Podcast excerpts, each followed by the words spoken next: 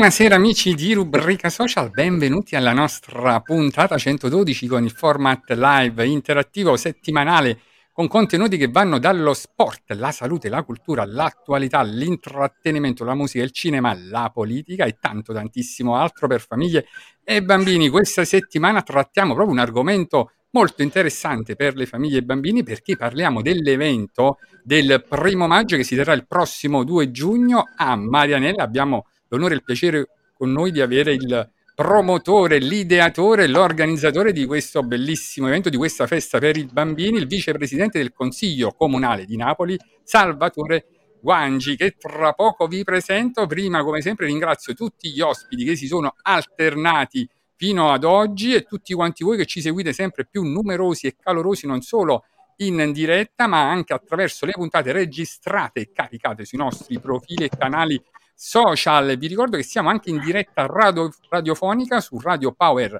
Napoli e ringrazio anche il nostro amico DJ Paco. E poi ringrazio anche tutti quanti coloro che ci aiutano nella realizzazione di questo format, in particolare come sempre il nostro capo staff di redazione Alfonso D'Angelo che cura anche tutta la fase che precede l'arrivo dei nostri ospiti e anche il nostro graphic designer Giuseppe Giuliano che cura le nostre grafiche e ha curato la nostra sigla. E poi ringrazio anche il nostro media partner, il mago dentista, il dottore Marco Esposito. E come sempre passo a presentare il pezzo forte di questo format, i nostri fantastici opinionisti, iniziando, eccolo qua, dal nostro immancabile, inarrestabile poeta, filosofo, scrittore, intellettuale, educatore, formatore, pensatore, esperto di etica, maestro di vita storico, consulente filosofico, aforista, ma soprattutto opinionista di rubrica social.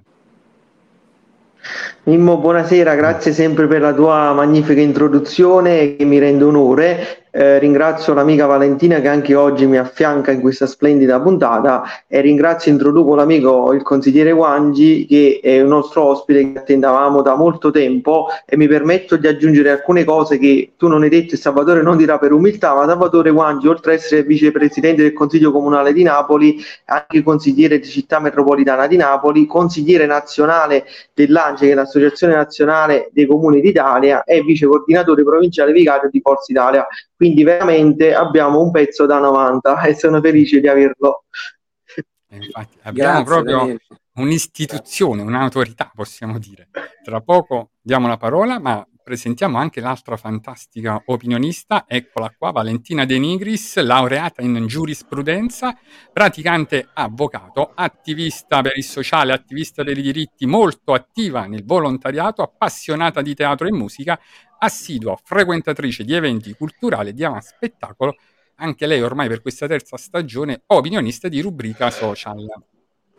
Buonasera a tutti, grazie Domenico e ricambio affettuosamente anche i saluti del nostro Daniele. Eh, che dire, un altro ospite di un certo calibro, dottore consigliere Salvatore Guanci, me ne hanno parlato bene tutti e non vediamo l'ora di scoprire quelli che saranno i programmi futuri, gli obiettivi poi da realizzare al più presto. Benvenuti. Ed eccolo qua, Grazie. senatore, siamo veramente emozionati e innanzitutto ti ringraziamo per aver accettato il nostro invito, anche perché stasera ci darai tante bellissime informazioni sul prossimo evento del 2 giugno, il primo maggio dei bimbi, quindi parleremo proprio delle attrazioni per i bambini e non solo, proprio della tua meravigliosa e brillante carriera politica, ma soprattutto del tuo impegno civico sempre a favore del territorio e soprattutto del popolo, in particolare della categoria dei più fragili e questo ti fa un grande onore. Noi siamo veramente onorati non solo di seguirti, ma di essere proprio tuoi amici. Grazie, grazie, belle parole, vi ringrazio, ringrazio Daniele, ringrazio te Mimmo, ringrazio la dottoressa per l'invito. Sono stato onorato e mi sento onorato di partecipare a questa, questa diretta che voi fate ogni domenica, per me è un onore un piacere e sono qui per rispondere a le domande che voi eh, volete eh, vogliate eh, girarmi. Eh, Non solo noi, ma anche ecco, con le interazioni di chi ci segue. Infatti io ringrazio già tutti coloro che si sono collegati e già ne sono tantissimi. Questa sera penso abbiamo il pubblico delle grandi occasioni. Io saluto già eh, Denise Marciello che saluta, buonasera, Antonio Guerra, Anna Granato Ronga che saluta tutti, Alfonso D'Angelo dice buonasera a tutti, un graditissimo benvenuto al nostro vicepresidente del Consiglio Comunale di Napoli, dottor Salvatore Guanci, un grande amico. Ancora Antonio Guerra dice buonasera al vicepresidente, Pasquale Maselli, Chiara ed Enzo Rusciano che saluta tutti, Gennaro Rigoni e poi tantissimi, insomma veramente tanti questa sera. Vi invito ad interagire con noi anche con considerazioni e con, con domande. Allora, senatore, prima di iniziare, io come sempre faccio con tutti gli ospiti, lo faccio anche con te per dovere morale. Ti dico, guarda, ti troverai bene, qua sarà come una piacevole videochiamata tra amici, però fai attenzione alle famose domande al peperoncino di Daniele, perché lo vedi così, vedi, sereno, tranquillo, poi improvvisamente, non so se No, stasera io pure... lo seguo ogni tanto, eh, io vi seguo. seguo. Guarda, Quindi già sai di questa, di questa trappola. Conosco, conosco le trappole, le piccole, anzi i trappoloni di, di Daniele. Voglio No, proprio vedere... vabbè. Guarda, mi vedi una cosa, Salvatore più che altro le fa lui in consiglio comunale stando all'opposizione del domanda a Peperoncino, qui non stiamo a fare l'articolo 37 o dobbiamo fare l'interrogazione, però sicuramente avremo qualcosa da dirci con Salvatore anche in merito a questioni abbastanza serie. Assolutamente. Però poi viceversa invece Valentina ti farà tante piacevoli domande equilibrate, noi diciamo proprio al latte che andranno a neutralizzare il eh, piccante di Daniele. Poi ci sarà anche un momento poetico, Daniele ti dedicherà una sua poesia tratta da, già sai, dalle sue raccolte di poesia sempre a sorpresa, invece Valentina ti dedicherà un suo momento artistico. Vedi, Ok. proprio non ci facciamo mancare Grazie, grazie. e allora, Daniele, diciamo, aspetta, voglio prima leggere quest'altro commento che è arrivato da parte di Salvatore Edenza Guarino che dice buonasera a tutti. Per il proprio paese spesso si dice orgoglioso di essere marianellese. Permettetemi di dire altro orgoglio di conoscere una persona squisita come il nostro consigliere amico Salvatore Guangi. Grazie. salutiamo. Daniele, Grazie. allora a te diamo subito. Sì, sì. Vabbè, io più che fare domande, Salvatore, innanzitutto l'argomento di oggi, cardine, è proprio quello là, l'introduzione del primo maggio, un evento storico ideato e creato da Salvatore Guanci insieme a un gruppo di amici che va avanti ormai alla sesta edizione. Questo diciamo, è il fulcro principale della trasmissione di oggi e poi andremo anche su altre sfumature. Salvatore, volevo chiederti se ci raccontassi un poco l'intuizione, no? l'insight di come sia nato questo evento e come l'è sviluppato e come sta prendendo ancora sempre più vita e diventando sempre, come dire, in maniera più lineare, si sta andando a perfezionare sempre di più. E cosa ci aspetta quest'anno di nuovo? Eh, il tutto nasce in un bar, in un bar a Marianella, alla presenza di alcuni amici e di, un, di uno che eh, può considerarsi un, un ideatore anche lui del, del primo maggio, eh, Ernesto Lama. Ehm, tra un caffè e un- qualche parolina sul, sul nostro quartiere, sui problemi del nostro quartiere, Ernesto mi fa, dice Salvatore, perché non organizziamo qualcosa di importante su, su quell'area, sull'area di Marianella, su Piscinola? A me queste cose mi allettano, tra l'altro ehm, da, da De Magistris venivo considerato come il consigliere eh, vicino alla casa di Sant'Alfonso, quindi per me era un onore rappresentare l'area nord di Napoli nelle due passate consigliature e quindi eh, presi subito la palla in balzo e con eh, Ernesto iniziammo questo la- lavoro che ci portò poi alla prima edizione. Una prima edizione che fu, uh, fu bellissima perché poi eh, eh, man mano è stato un crescendo di, di emozioni, di presenze, ma soprattutto di interesse da parte della, della comunità, della nostra comunità. E mh, iniziammo a vederci insieme ad Ernesto, insieme a qualche consigliere municipale eh, della- dell'ottava e quindi eh, del nostro quartiere e mettemmo su questo, questo ragionamento del primo maggio. Fu un ragionamento che abbracciava un po' tutti, tutti i commercianti. eh, a me non piace escludere oppure fare la prima donna, non ci ho mai tenuto. Mi piace essere collaborativo, magari qualche volta faccio anche un passo indietro per dare spazio agli altri, perché eh, è giusto che anche gli altri possano avere la, la gratificazione di quello che fanno. E infatti in certi momenti faccio, faccio un passetto indietro per dare la possibilità a qualcuno di eh, ricevere eh, diciamo le, le attenzioni per il lavoro che eh, ci ha, ci ha- ci ha- messo. E partimmo con questa prima, prima, la prima edizione, una prima edizione che fu veramente una bomba perché nessuno se l'aspettava. Ehm, fummo, la, la villa fu invasa da tantissimi bambini, ma soprattutto i genitori, eh, festosi di eh, poter vivere una giornata particolare. E in quella sede io invitai anche il sindaco di Napoli, però il primo maggio, ehm, consentitemi, ehm, il comune di Napoli organizza una grossa manifestazione per i lavoratori dove il sindaco è sempre presente.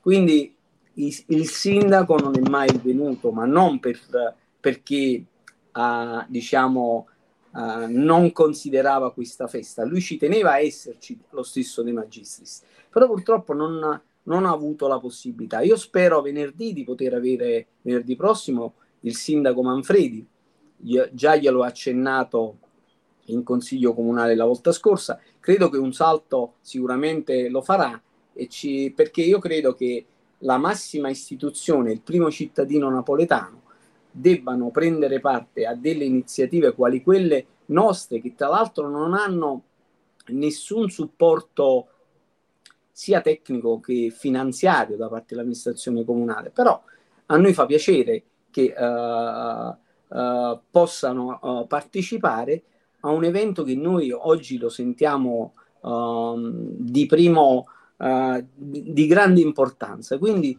io mi aspetto che il sindaco possa venire eh, venerdì alla, alla sesta edizione. E quindi da allora poi è andato man mano avanti questa, questa festa del primo maggio, sempre con un crescendo di emozioni, ma un crescendo di personaggi.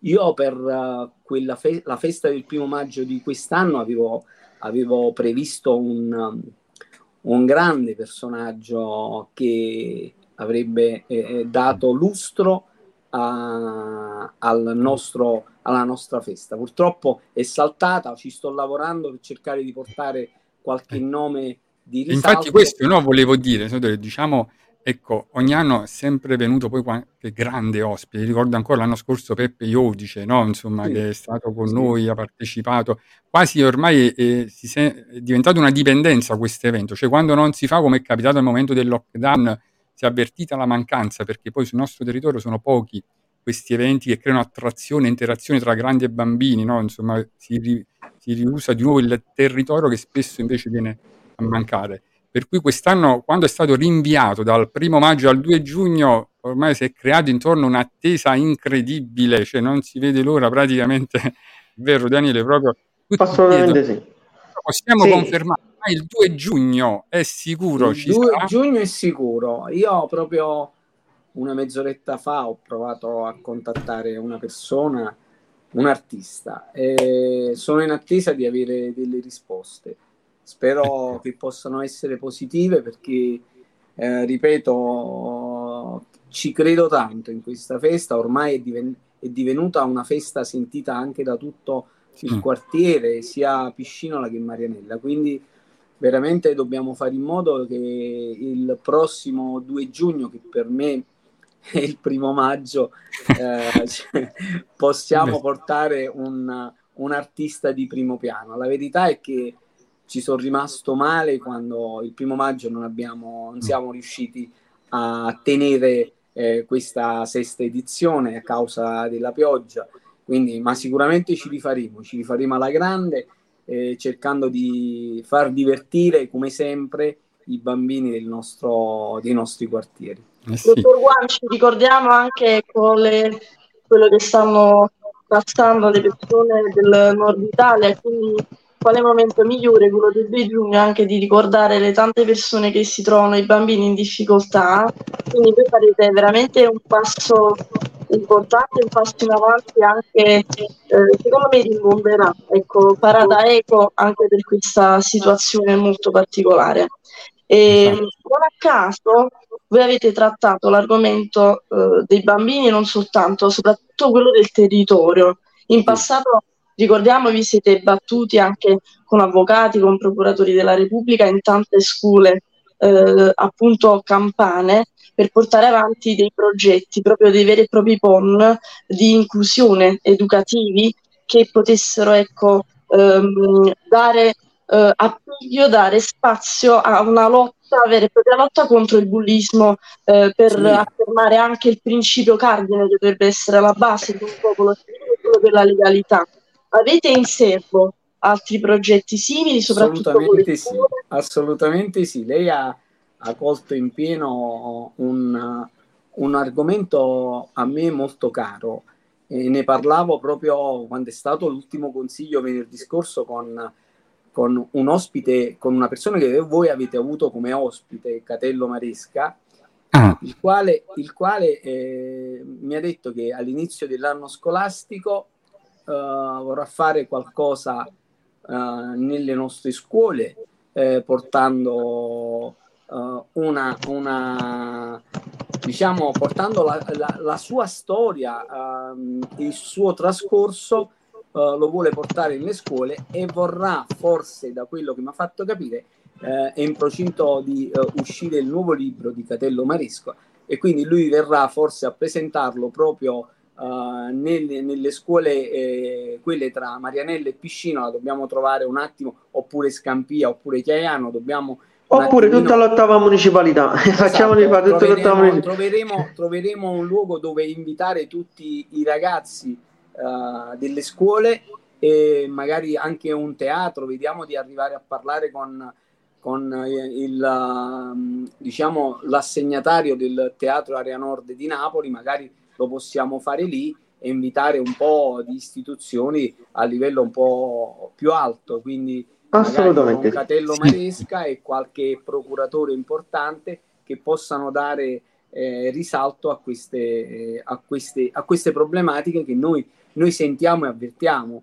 Eh, Non ci dobbiamo sottrarre a, questa- a questi ragionamenti perché sono ragionamenti che eh, educano sia i giovani che eh, anche le famiglie a poter avere una condotta eh, lineare e corretta. Quindi noi siamo pronti a farlo e lo faremo di sicuro. Quindi in Ecco. Sì. autunno troveremo un, uh, un posto dove uh, presentare questo libro di Catello Maresca e allo stesso tempo tireremo fuori un- una tavola rotonda dove si parlerà eh, delle cose che lei ha citato poco fa. Mm. Cioè, rubrica social farà proprio da. Allora, io prendo anche qualche commento di saluti da parte di Anna Granato Ronga che dice buona serata da parte di Enzo Ronga e anche Antonio De Rosa dice buonasera a tutti, ospite speciale stasera. E poi abbiamo il grande attore di teatro ma anche cinematografico, insomma Lucio Ciotola che è stato nostro ospite pure che dice buonasera, ciao ragazzi, sempre alla grande, complimenti, grande ospite, ma non sapevo che Teo Deocoli fosse vicepresidente di Napoli. Piacere, dottor Guanci, complimenti per l'iniziativa. Poi salutiamo Lucio Dorio che ci saluta, Carmen Lucia, Agostiniano. Lucia, sarà scritto Ah, Lucia Lucia. Dorio, eh, Lucia. Eh, Lucia Dorio, Carmen Agostiniano, Carolina Di Guida e poi c'è un fantastico commento di Giuseppe Montano.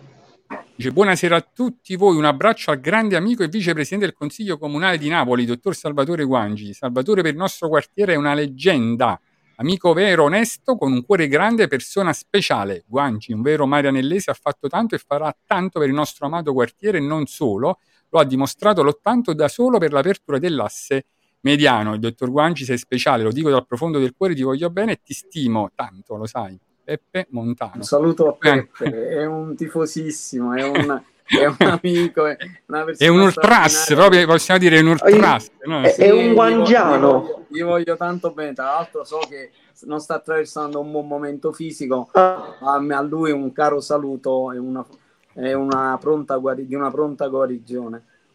E poi ancora Titina Silvestri che saluta tutti, Carlo Nunneri, il dottor Carlo Nunneri che saluta tutti e Alfonso Vitale, eccolo qua, Marianella Nostra, un saluto al nostro consigliere, sempre grati per tutto quello che fa per il nostro Che Quartiere. belli questi messaggi. Gino La Bruna Hart, buonasera a tutti che saluta. C'è E poi qualcuno, ancora- c'è qualcuno che veramente, veramente mi vuole bene. Io eh, sono onorato di questa cosa perché credo che mh, la vicinanza dei, dei marianellesi eh, io l'avverto quotidianamente. Lo dico sia dei marianellesi ma anche degli amici di Piscinola. Spesso girando il quartiere ehm, me li trovo vicino, li trovo accanto e, e non mi stanco mai di ascoltarli e di cercare di essere vicino a tutte le istanze che loro mi sottopongono quotidianamente. Veramente sono onorato di, di essere di questo territorio e lo dico con grande affetto, con grande, con grande enfasi, perché credo Mm. che eh, quando eh, si rispetta eh, la gente, l'elettorato, il popolo, ma soprattutto chi veramente ti ha dato la possibilità di poter rappresentare un territorio, io credo che non ci sono parole per eh, ringraziare tutti, tutti, tutti, tutti, tutti. Io continuerò a lavorare fino a che Dio mi darà la forza per poter rappresentare eh, il nostro, il- i nostri quartieri.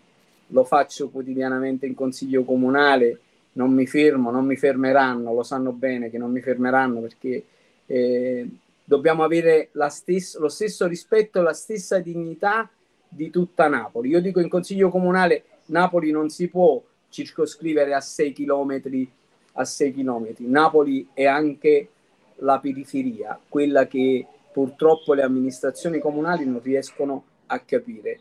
E allora ho invitato, ho invitato personalmente l'assessore Baretta, l'assessore al bilancio, che un giorno andrò a prenderlo con la mia macchina, lo porterò in giro a vedere tutte le disfunzioni che sono presenti all'interno delle periferie, in particolare della periferia nord di Napoli. Infatti io Salvato mi sento di dire che Napoli inizia dalla periferia, cioè non si può essere un ragionamento di Napoli senza periferia, perché la periferia è il solo il 10, cioè Napoli complessivamente il centro è il 10%, il resto è tutta periferia, il 90%, quindi non ci può essere un ragionamento senza periferia. Daniele, le amministrazioni dimenticano che le periferie sono l'asse portante della città e in periferia ci sono tantissimi problemi irrisolti, ma tantissimi. E quando poi si va ad approvare un bilancio dove vedi che per le periferie non viene stanziato nulla, io non lo posso accettare.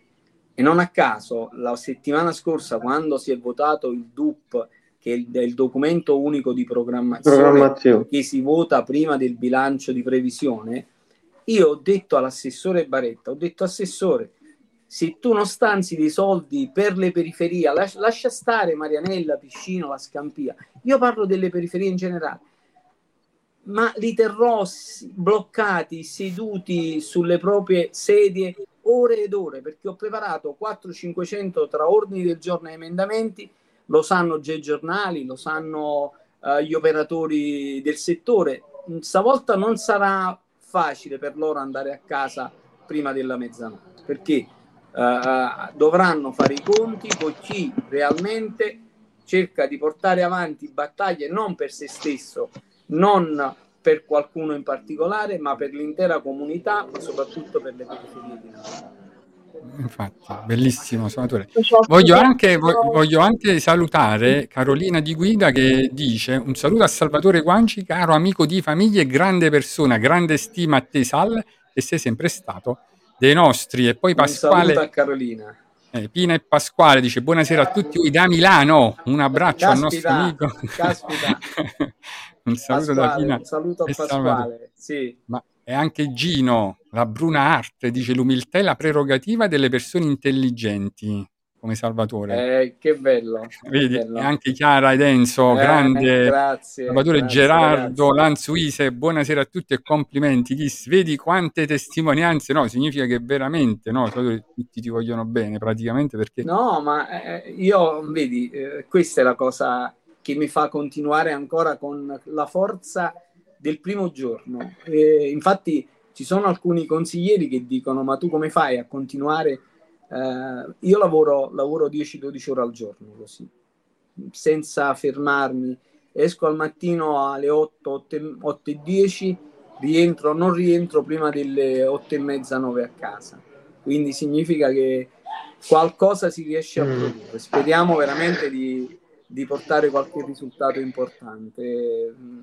Il giorno in cui mi renderò conto veramente che non ci sono più i presupposti perché non c'è la volontà, non c'è interesse da parte degli altri, quindi da parte degli altri intendo dell'amministrazione comunale, a questo punto farò un passo indietro perché io ritengo la politica al servizio della gente e non eh, viceversa. No, ma fossero tutti quanti così presidenti delle municipalità, ne sono dieci, cioè, Sì. ci auspichiamo che comunque qualcuno eh, che stia pure ascoltando, perché sicuramente ci saranno anche istituzioni, figure istituzionali che lo stanno facendo attualmente, possano prendere esempio, possano eh, insomma ispirarsi anche a un modello cittadino che lei sta proponendo che è vicino alla persona, non vicino soltanto a quello che può essere una struttura eh, ecco, di istituzione, di tutto quanto quello Ci siamo si un po' discostati dal ragionamento del primo maggio, però ci tenevo a, a- a precisare un'altra cosa. Nello scorso consiglio ho fatto approvare all'unanimità un ordine del giorno che appena possibile, Dova Mimmo, te lo faccio avere, eh, di interesse ehm, da parte dell'amministrazione su tutti i problemi dell'ottava municipalità. Quindi metterò insieme tutti gli assessori, tutti i dirigenti presso oh, Palazzo San Giacomo, alla presenza anche del presidente Nicola Nardella, che mia, a cui va la mia stima, perché io credo che eh, il presidente è il, è il cittadino, è il primo cittadino di ottava municipalità e faremo questo incontro per cercare di almeno di eh, ottenere qualche risultato, perché io ho parlato di micro e macro delinquenza, eh, ho parlato di, di, eh, polizia, polizia locale assente, quindi eh, mancanza dello Stato. Io e la collega vedo Iris Savastano che comunque eh, mi, sta, mi sta tanto vicino, soprattutto sui problemi del nostro quartiere. Abbiamo parlato di manutenzione degli alloggi, manutenzione stradale, abbiamo abbracciato tutto ciò che riguarda l'ottava municipalità, quindi non abbiamo tralasciato nulla. E- è stato approvato all'unanimità questo ordine del giorno con eh, ehm, l'ausilio anche di quattro consiglieri comunali che io voglio salutare in maniera affettuosa, quindi lo stesso Claudio Cecere, eh, Rosario Palumbo, Rosario Andreozzi e il sottoscritto, perché comunque loro hanno fatto sì che eh, ehm, stando avendo una presenza in maggioranza e va veramente il mio ringraziamento anche a loro perché credo che anche loro, anche loro si stanno battendo in maniera, in maniera particolare per l'ottava municipalità. Abbiamo votato all'unanimità questo ordine del giorno. Io penso che alla fine, alla fine riusciamo ad ottenere qualcosa di buono. Ecco. Infatti c'è questo commento di Luciano Romano, dice proprio quello che hai detto tu, ha sintetizzato, dice buonasera a tutti, sento con piacere tante belle cose, ringrazio, ma mi chiedevo perché non unire le forze di altri consiglieri della zona se tutti proclamano lo stesso fine al raggiungimento dello stesso No, scopo sui io- nostri territori. Io, ecco. io lo voglio salutare a Luciano Romano, io non, non ce l'ho presente, però ti assicuro che eh, quattro consiglieri dell'area nord non stiamo guardando il colore politico, stiamo guardando, guardando l'interesse della, della municipalità, quindi è iniziato il ragionamento, forse eh, su spinta eh, di qualcuno, senza che qualcuno si possa mettere eh, i galloni sulle spalle, però dico è partita, è partito questo ragionamento, quindi c'è la volontà da parte dei consiglieri dell'ottava municipalità di eh, mettersi insieme e fare una battaglia eh, tutti insieme nell'interesse, nell'interesse dei cittadini che comunque soffrono, non ci sta nulla da fare. Noi qua abbiamo, abbiamo problemi di ogni ordine e di ogni tipo, partendo dalla disoccupazione che raggiunge livelli anche di 65%. Io ho dei dati che abbiamo una disoccupazione altissima, al 65%, una, una edilizia residenziale pubblica che raggiunge il 70%. Quindi quando abbiamo una disoccupazione alta, gli alloggi popolari che non vengono oh, riqualificati e ogni giorno io ricevo centinaia di messaggi, a volte, a volte non so manco che cosa rispondere perché è come se dicessi una bugia a chi eh, ti chiede aiuto, ma io più di alzare la voce, più di cercare di trovare il modo come arrivare all'obiettivo, io non so più come fare, però vi assicuro adesso mi sembra che siamo sulla strada giusta. Ecco. Sì. E abbiamo anche, abbiamo anche un saluto di Angelo Romano, dice un abbraccio e un saluto a Salvatore Guangi da parte mia e una parte della categoria taxi. Eh Angelo, Angelo, ciao. Angelo Ancora Carolina dice- si batte. Dice, si vedi, batte sei tanto. l'unico politico con grandi mansioni che è rimasto al fianco dei suoi concittadini. Per tutti noi è importante avere un punto di riferimento. Il tuo successo è la nostra forza, vedi? Eh, Carolina, Carolina un- anche a lei un, un grande saluto. So che io sono di casa, Marianella, io, ogni famiglia mi conosce, quindi eh, tra l'altro poi per Carolina, per la famiglia, per, eh, ho grande stima, grande affetto. Sono stati sempre vicino e vorrei fare di più, veramente lo dico con il cuore, vorrei fare di più. Purtroppo eh, non dipende da, da me o non dipende da alcuni consiglieri, però ci stiamo provando, ci stiamo provando per cercare di portare un risultato e qualcosa di nuovo.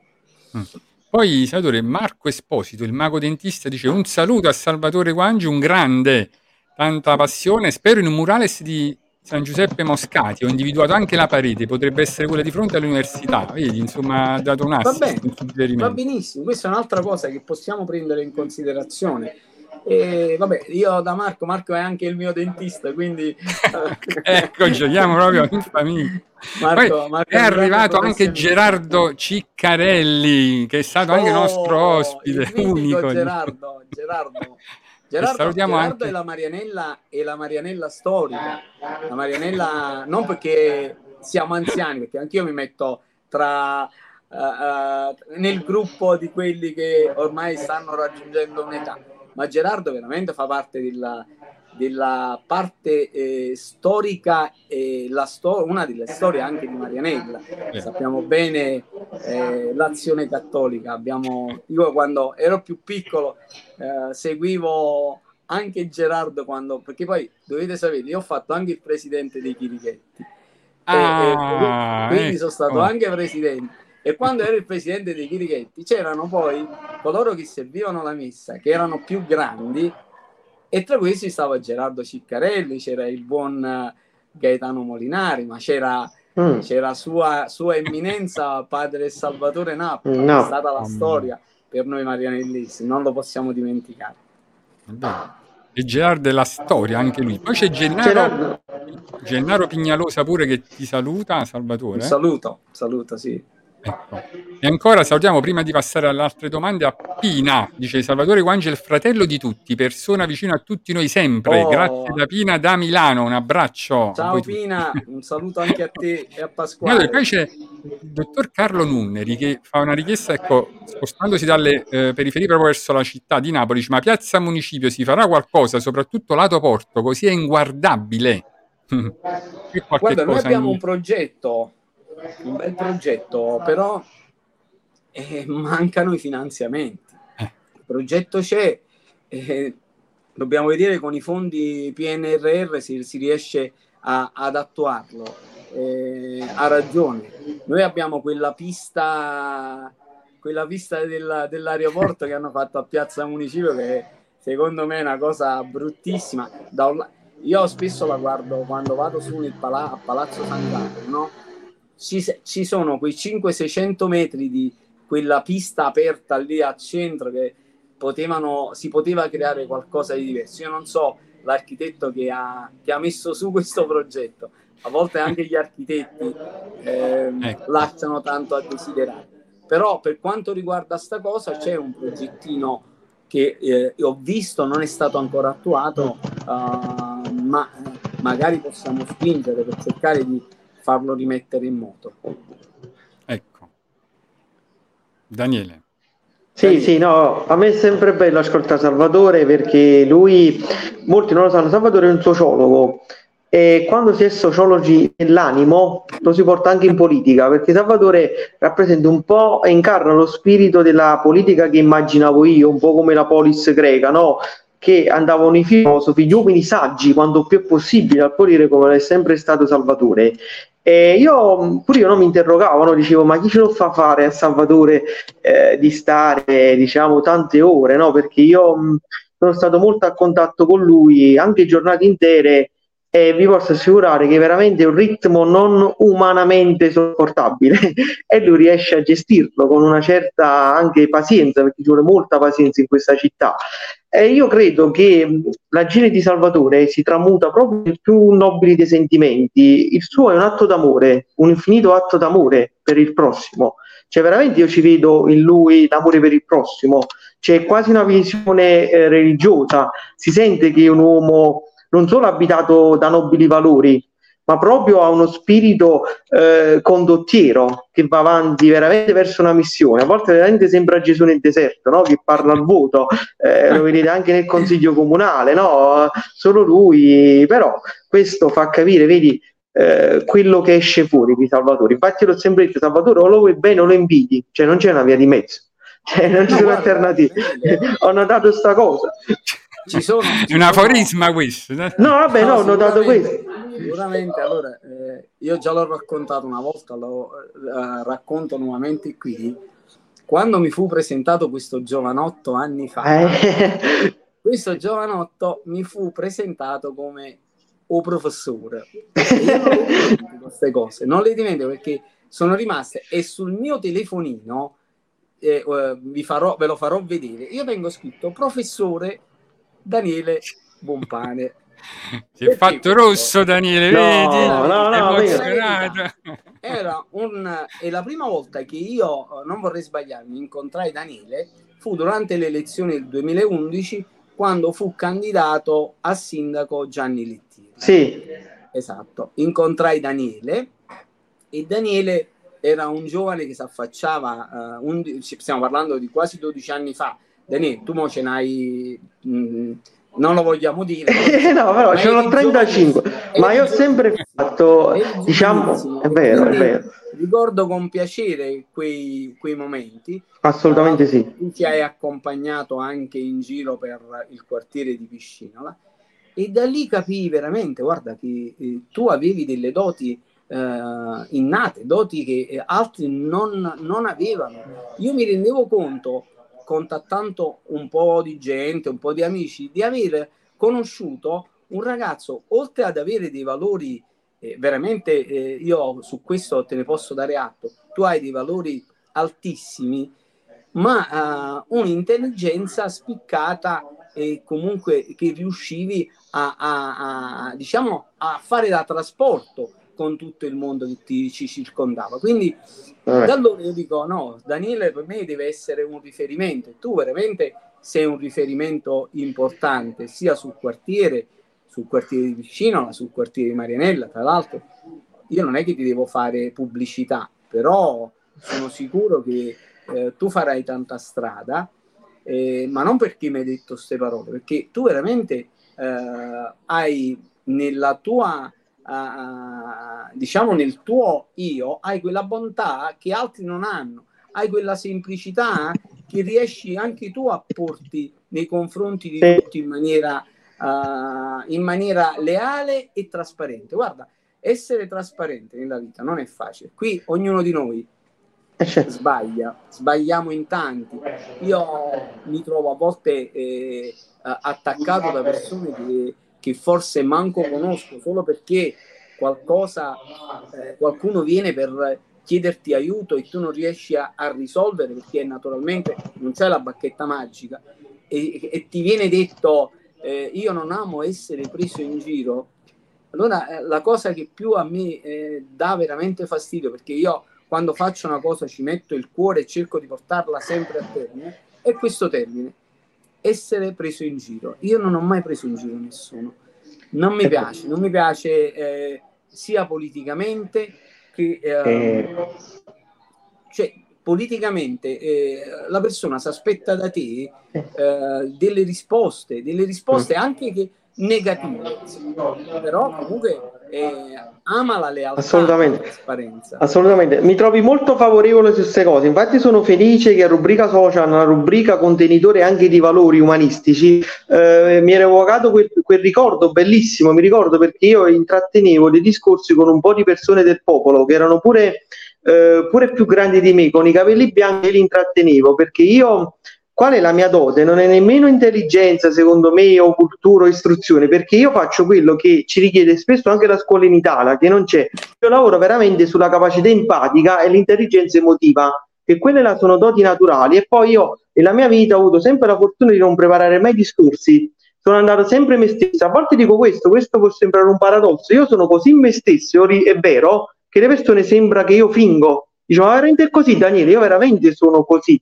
E infatti volevo ringraziare Salvatore perché Salvatore, lo posso dire candidamente, è stato uno dei pochi che ha sempre creduto in me, a differenza di pochi che, come dire, no, ti lusingano. Salvatore è veramente creduto in me e il suo operato politico sta proprio in questo, nel saper valorizzare i giovani del territorio, perché una buona politica è anche questo, e questo lo dobbiamo dare atto a Salvatore come consigliere, perché lui riusciva a eh, trarre il meglio delle persone. E quindi Salvatore, e sono io che poi ho voluto seguire Salvatore. Giustamente Salvatore ricordava l'episodio 2011, ma io in realtà ho sempre fatto politica interessato da cittadino, perché lo dico sempre, la partecipazione politica deve essere fatta da tutti. Perché, perché oggi la, la politica ha fortuna? Perché la politica gioca sull'ignoranza del popolo. Il politico che è antitetico a Salvatore, no? all'antitopo, è quello là che ti dice siamo tutti ladri, non siamo buoni, ti deve far odiare la politica, così che, che tu non vada a votare. E così lui sguazza e riesce sempre ad andare al potere. Quando tu vedi un politico che ha dei valori, è onesto, tu rompi il sistema. E così siamo noi cittadini. Io lo dico sempre questo, bisogna capire che il potere decisionale ce l'abbiamo noi, non tanto i politici. La regione, infatti, voglio anche mostrare questa Sì. foto proprio della sezione delle tante persone che collaborano proprio con Salvatore. Ah, bene. Sì. Eccola qua, abbiamo una foto di gruppo proprio per mostrare, no? Sì. Insomma, ecco. Sì, assolutamente sì. Sì, ma anche perché poi dietro a un grande politico credo che ci siano grandi persone, nel senso che lui ci mette la faccia, no? In prima persona, si prende le critiche, le accuse, però dietro di lui c'è tutto, come dire, una macchina organizzativa che si muove. E No, io infatti, e infatti, come dire, eh, noi pensiamo sempre che eh, la politica sia vista come azione eh, nei banchi istituzionali, in quegli scarni, ma in realtà la politica si fa anche nelle strade e per le strade. E infatti Salvatore ne è stata espressione. Voglio ricordare solo una cosa, poi torniamo subito agli altri argomenti. Molti anni fa, Salvatore io lo conoscevo di fama, non vicino, quando io ero avvicinato da altri politicanti che, mi, che avevano visto qualcosa di buono e mi volevano attirare a loro. Papà mi diceva questo, mo papà è morto, eh, mi diceva sempre questa cosa. Quando io andavo a fare gli scioperi degli OSS Bros, Salvatore Guangi era l'unico politico che veniva sotto l'acqua e noi ci prendevamo le mazzate. E Salvatore all'epoca era il consigliere di circoscrizione, cioè lui è partito dal 93 e dal 93 fino al 2023, 30 anni, se Salvatore non ha mai fatto scandalo, ci sarà un motivo, no? Cioè, i dati parlano. Quindi per farvi capire pure, come dire, eh, la virtuosità di quest'uomo, veramente è un'eccellenza. E, e mi fermo qua perché poi eh, ancora devo iniziare a parlare bene di Salvatore, però lo faremo un'altra volta. Grazie Daniele per le belle parole. Eh, ripeto, veramente sono onorato di, di- di stare tra, tra amici veri e leali. La politica è anche questa, saper comprendere e abbracciare eh, i problemi di tutti. Mm, eh, a volte, come dicevo prima, può capitare che eh, si riesce nel portare a termine, eh, diciamo, delle, ehm, delle richieste. Altre volte, purtroppo, eh, vuoi per un motivo, vuoi per un altro, sei bloccato. Però, eh, ripeto, mm, non mi sottraggo mai, cerco sempre di, di abbracciarlo il problema, anche nel, nel- sapendo che è una cosa difficile. Eh, sappiamo bene eh, il nostro territorio cosa chiede, sappiamo bene quante richieste vengono e noi, mh, ti ripeto, non, non ci sottraiamo mai. Eh, lo facciamo con amore, andiamo avanti, non ci fermiamo, sperando che poi possa arrivare il momento della risoluzione del problema che è stato sottoposto.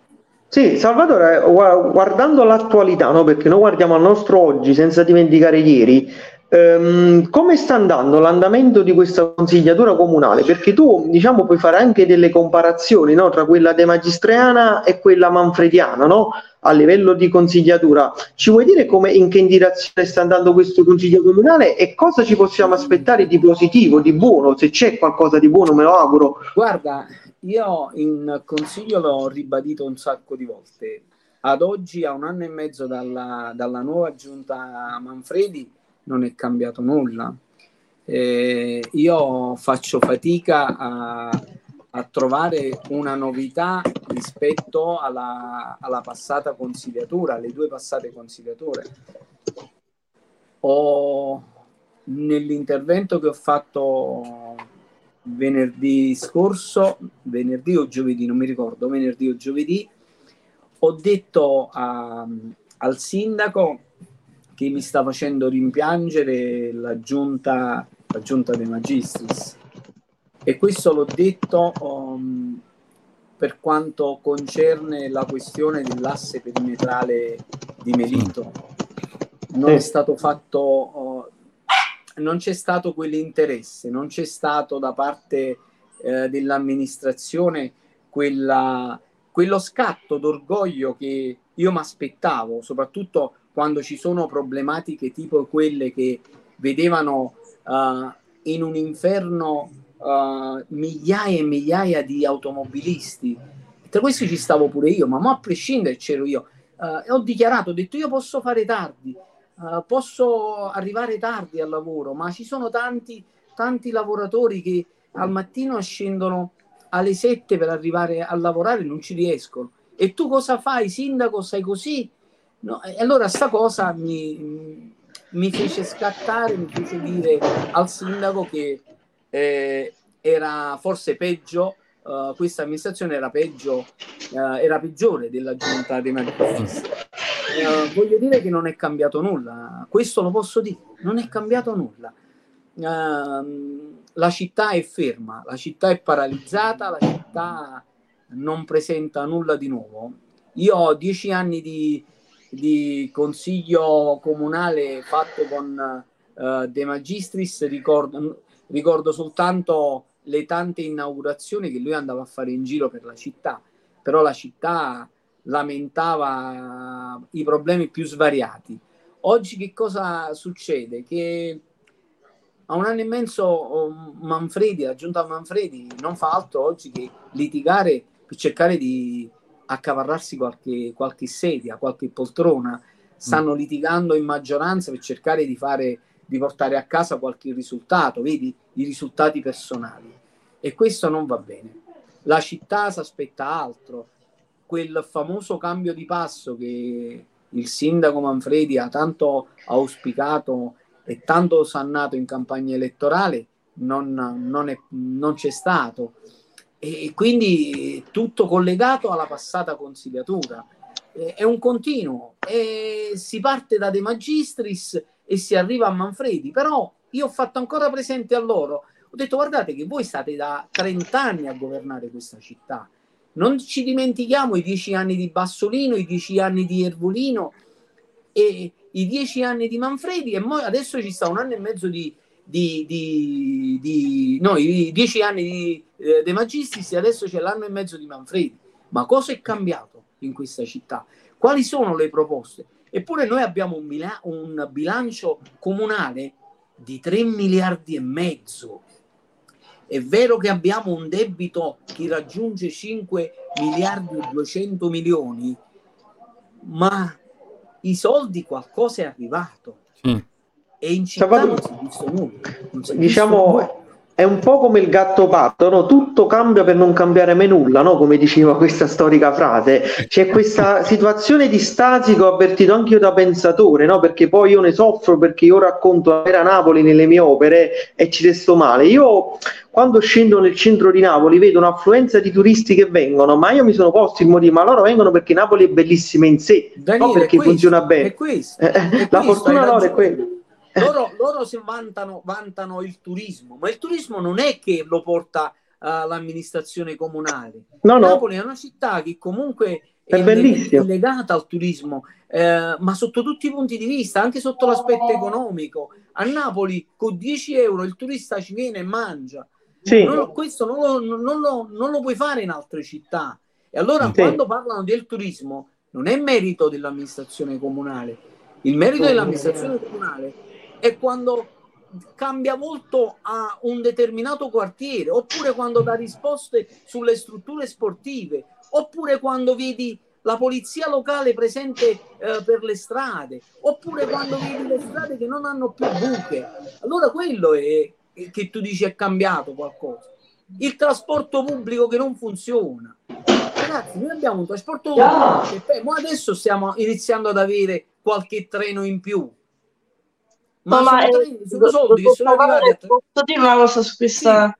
Perché ecco, i soldi sì, sono stati investiti, questi finanziamenti sono stati fatti, sono stati comprati nuovi vagoni, però se noi pensiamo a un sistema dei binari nostri metropolitani ancora arcaici, tutte Bravo. queste spese loro l'hanno fatte appositamente, perché sapevano benissimo che non sarebbero andate le cose come sarebbero dovute andare, e allora è una presa in giro doppia, perché loro Certo. sanno bene le regole e, e che Certo. si sa chi le sa bene le può anche raggirare. Tornando all'argomento dei bimbi, eh, Sì, insomma, la festa del formaggio che si è dittata a causa del maltempo, ricordiamolo, si terrà eh, Parco Marianelli il 2 giugno dalle ore 10 in poi, tanta animazione, spettacoli, musica Sì. e tanti ospiti. Eh, non è un caso, secondo me, che venga festeggiato il 2, anche perché il primo giugno, ricordiamo, anche un'altra giornata molto importante, la giornata internazionale dei bambini, del bambino, è Bravo. stata istituita da una conferenza del, figuriamoci, parliamo del 1925, già avevano ideato eh, questa giornata perché? Per tutelare la categoria dei più deboli, la categoria che poi in realtà sono i più, sono i più forti per me, vale a dire dei- dei bambini contro ogni tipo di violenza che possa essere quella morale, fisica e quindi lotta contro che possono poi subire questi eh, convegno, quello che volevo chiederle appunto mh, si eh, faranno riferimento anche a questo tipo di giornate? Eh, verranno dedicate appunto delle- dei momenti eh, insomma di riflessione Guarda, ehm, su questo noi sicuramente possiamo prendere spunto da quello che eh, lei, lei mi sta, eh, lei mi sta dicendo. Ehm, la verità, eh, con molta sincerità, eh, il 2 giugno è stata una data eh, scelta così per cercare di eh, trovare, eh, anche per mettere su eh, un'organizzazione che ci consentisse di portare qualche qualche diciamo personaggio eh, sul, eh, a questa edizione. Però eh, colgo l'occasione per fare questo ragionamento che è un ragionamento giustissimo quello del primo giugno e del 2 giugno e quindi proviamo a fare qualcosa anche in questo senso qua e magari trovare il modo come eh, uscire fuori. Perciò la presenza del sindaco potrebbe essere eh, di auspicio a un ragionamento eh, che lei adesso eh, mi ha poco fa accennato. Ecco. Tra l'altro eh, noi abbiamo anche eh, in serbo di premiare con un bel regalo, e questo lo faremo, cercherò di, di trovare qualche altro fondo per farne almeno tre di regali. Abbiamo una- un regalo che verrà dato al primo estratto a un bambino Mm. primo estratto che porterà a casa un regalo che Ecco, ci tenevamo a dare. Quindi abbiamo messo anche quest'altra cosina all'interno della, della festa Quindi del non, 2 giugno. Salvatore, quindi non solo attrazione, animazione, ma anche Eh, proprio anche premi, sorprese, Sì, ah, ci diciamo sono- ci sorprese. sono- ci sono- è c'è un gadget, premio, grosse però sorprese. Non, non vi nascondo che sto cercando di trovarne Ecco. eh, sto cercando io personalmente di mettere su altri due, due regalini da inserirne, farne tre, fare un sorteggio a tre, così diamo la possibilità a tre ragazzi, tre bambini, tre bambini di poter avere anche un premio finale. Fantastico. Eh, Vedi? volevo vedere se riusciamo ad accontentare però eh, tutti sarà molto molto difficile perché non sappiamo quanti eh, bambini verranno, verranno in villa, sicuramente tantissimi, e quindi ci dobbiamo attrezzare anche Organizziamo ripeto, bene. ci dobbiamo attrezzare perché io non vorrei far andare scontento nessun bimbo perché eh, vedere un bimbo felice non c'è cosa più bella oggi per me e penso per tutti quanti. Sicuramente, a parte comunque una giornata di festa con tanta animazione, gonfiabili, attrazioni, insomma c'è, c'è il palco, quindi veramente sarà tanti gadget, tanti stand, Sì, tanti commercianti che partecipano, insomma c'è anche Marianella Nostra, ecco qua, Alfonso Vitale infatti dice la nostra associazione è nata 20 anni fa e posso confermare che Salvatore è sempre stato al nostro fianco, sostenendoci e spronandoci a fare sempre meglio. Quindi anche tante associazioni che Alfonso. Alfonso è un altro pezzo pregiato e storico del, del nostro, del nostro quartiere. Io lo chiamo Gi- o Gigino Signore Marianella con i Eh, presepi, no? ha fatto tanto Alfonso e fa ancora Sì. tanto veramente Sì. fa ancora tanto eh, si è impegnato tantissimo lui è impegnato tantissimo nel sociale continua ancora maestro presepiale pure, presepiale, alcune opere vengono ancora esposte, una è stata esposta anche alla birreria di Miano per chi non lo sapesse, quindi Alfonso veramente io lo considero non so- ha esposto Prego. anche a- alla sala dei baroni. Baroni, sì. ha fatto non so quanti presepi, venne, non so quante presenze ha fatto, non so quante persone sono venute, ma anche dal di fuori del nostro contesto regionale ad apprezzare i presepi di Alfonso Vitale. Alfonso Vitale è una grande Eh realtà beh. del nostro quartiere e come tale va coccolato fino alla fine.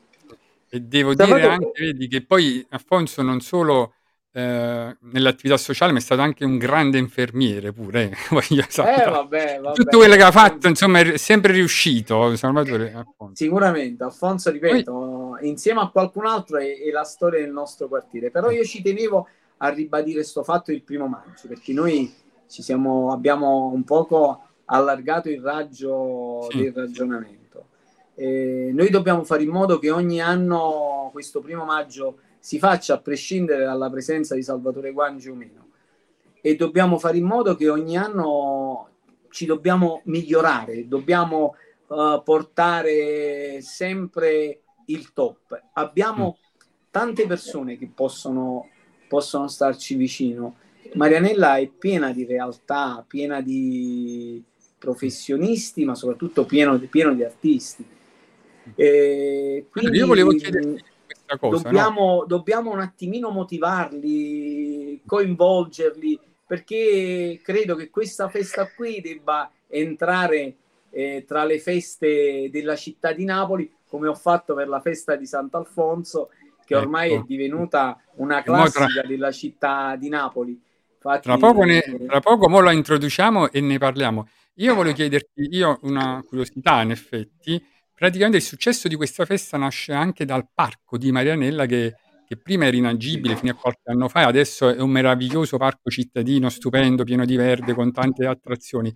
Eh, ti devo fare questa domanda perché in parecchi del territorio mi hanno chiesto, c'è tanta preoccupazione che possa chiudere o, o che comunque non apre proprio tutti i giorni, apre un po' giorni alterni, diciamo, possiamo ecco, dare So, questa so- so per, so per certo che la municipalità con il presidente Nardella ha risolto questo problema, quindi scongiuriamo la chiusura del parco Marianella, altrimenti eh, ci saremmo legati fuori alla- al parco Mar- Marianella, facevamo venire televisioni, giornali, ma sicuramente questa cosa qui non era possibile più accettarla. Abbiamo subito tanto in questi anni, tra l'altro eh, non so se Daniele ricorda, un, un anno la pulizia del, del, del parco è toccata a noi.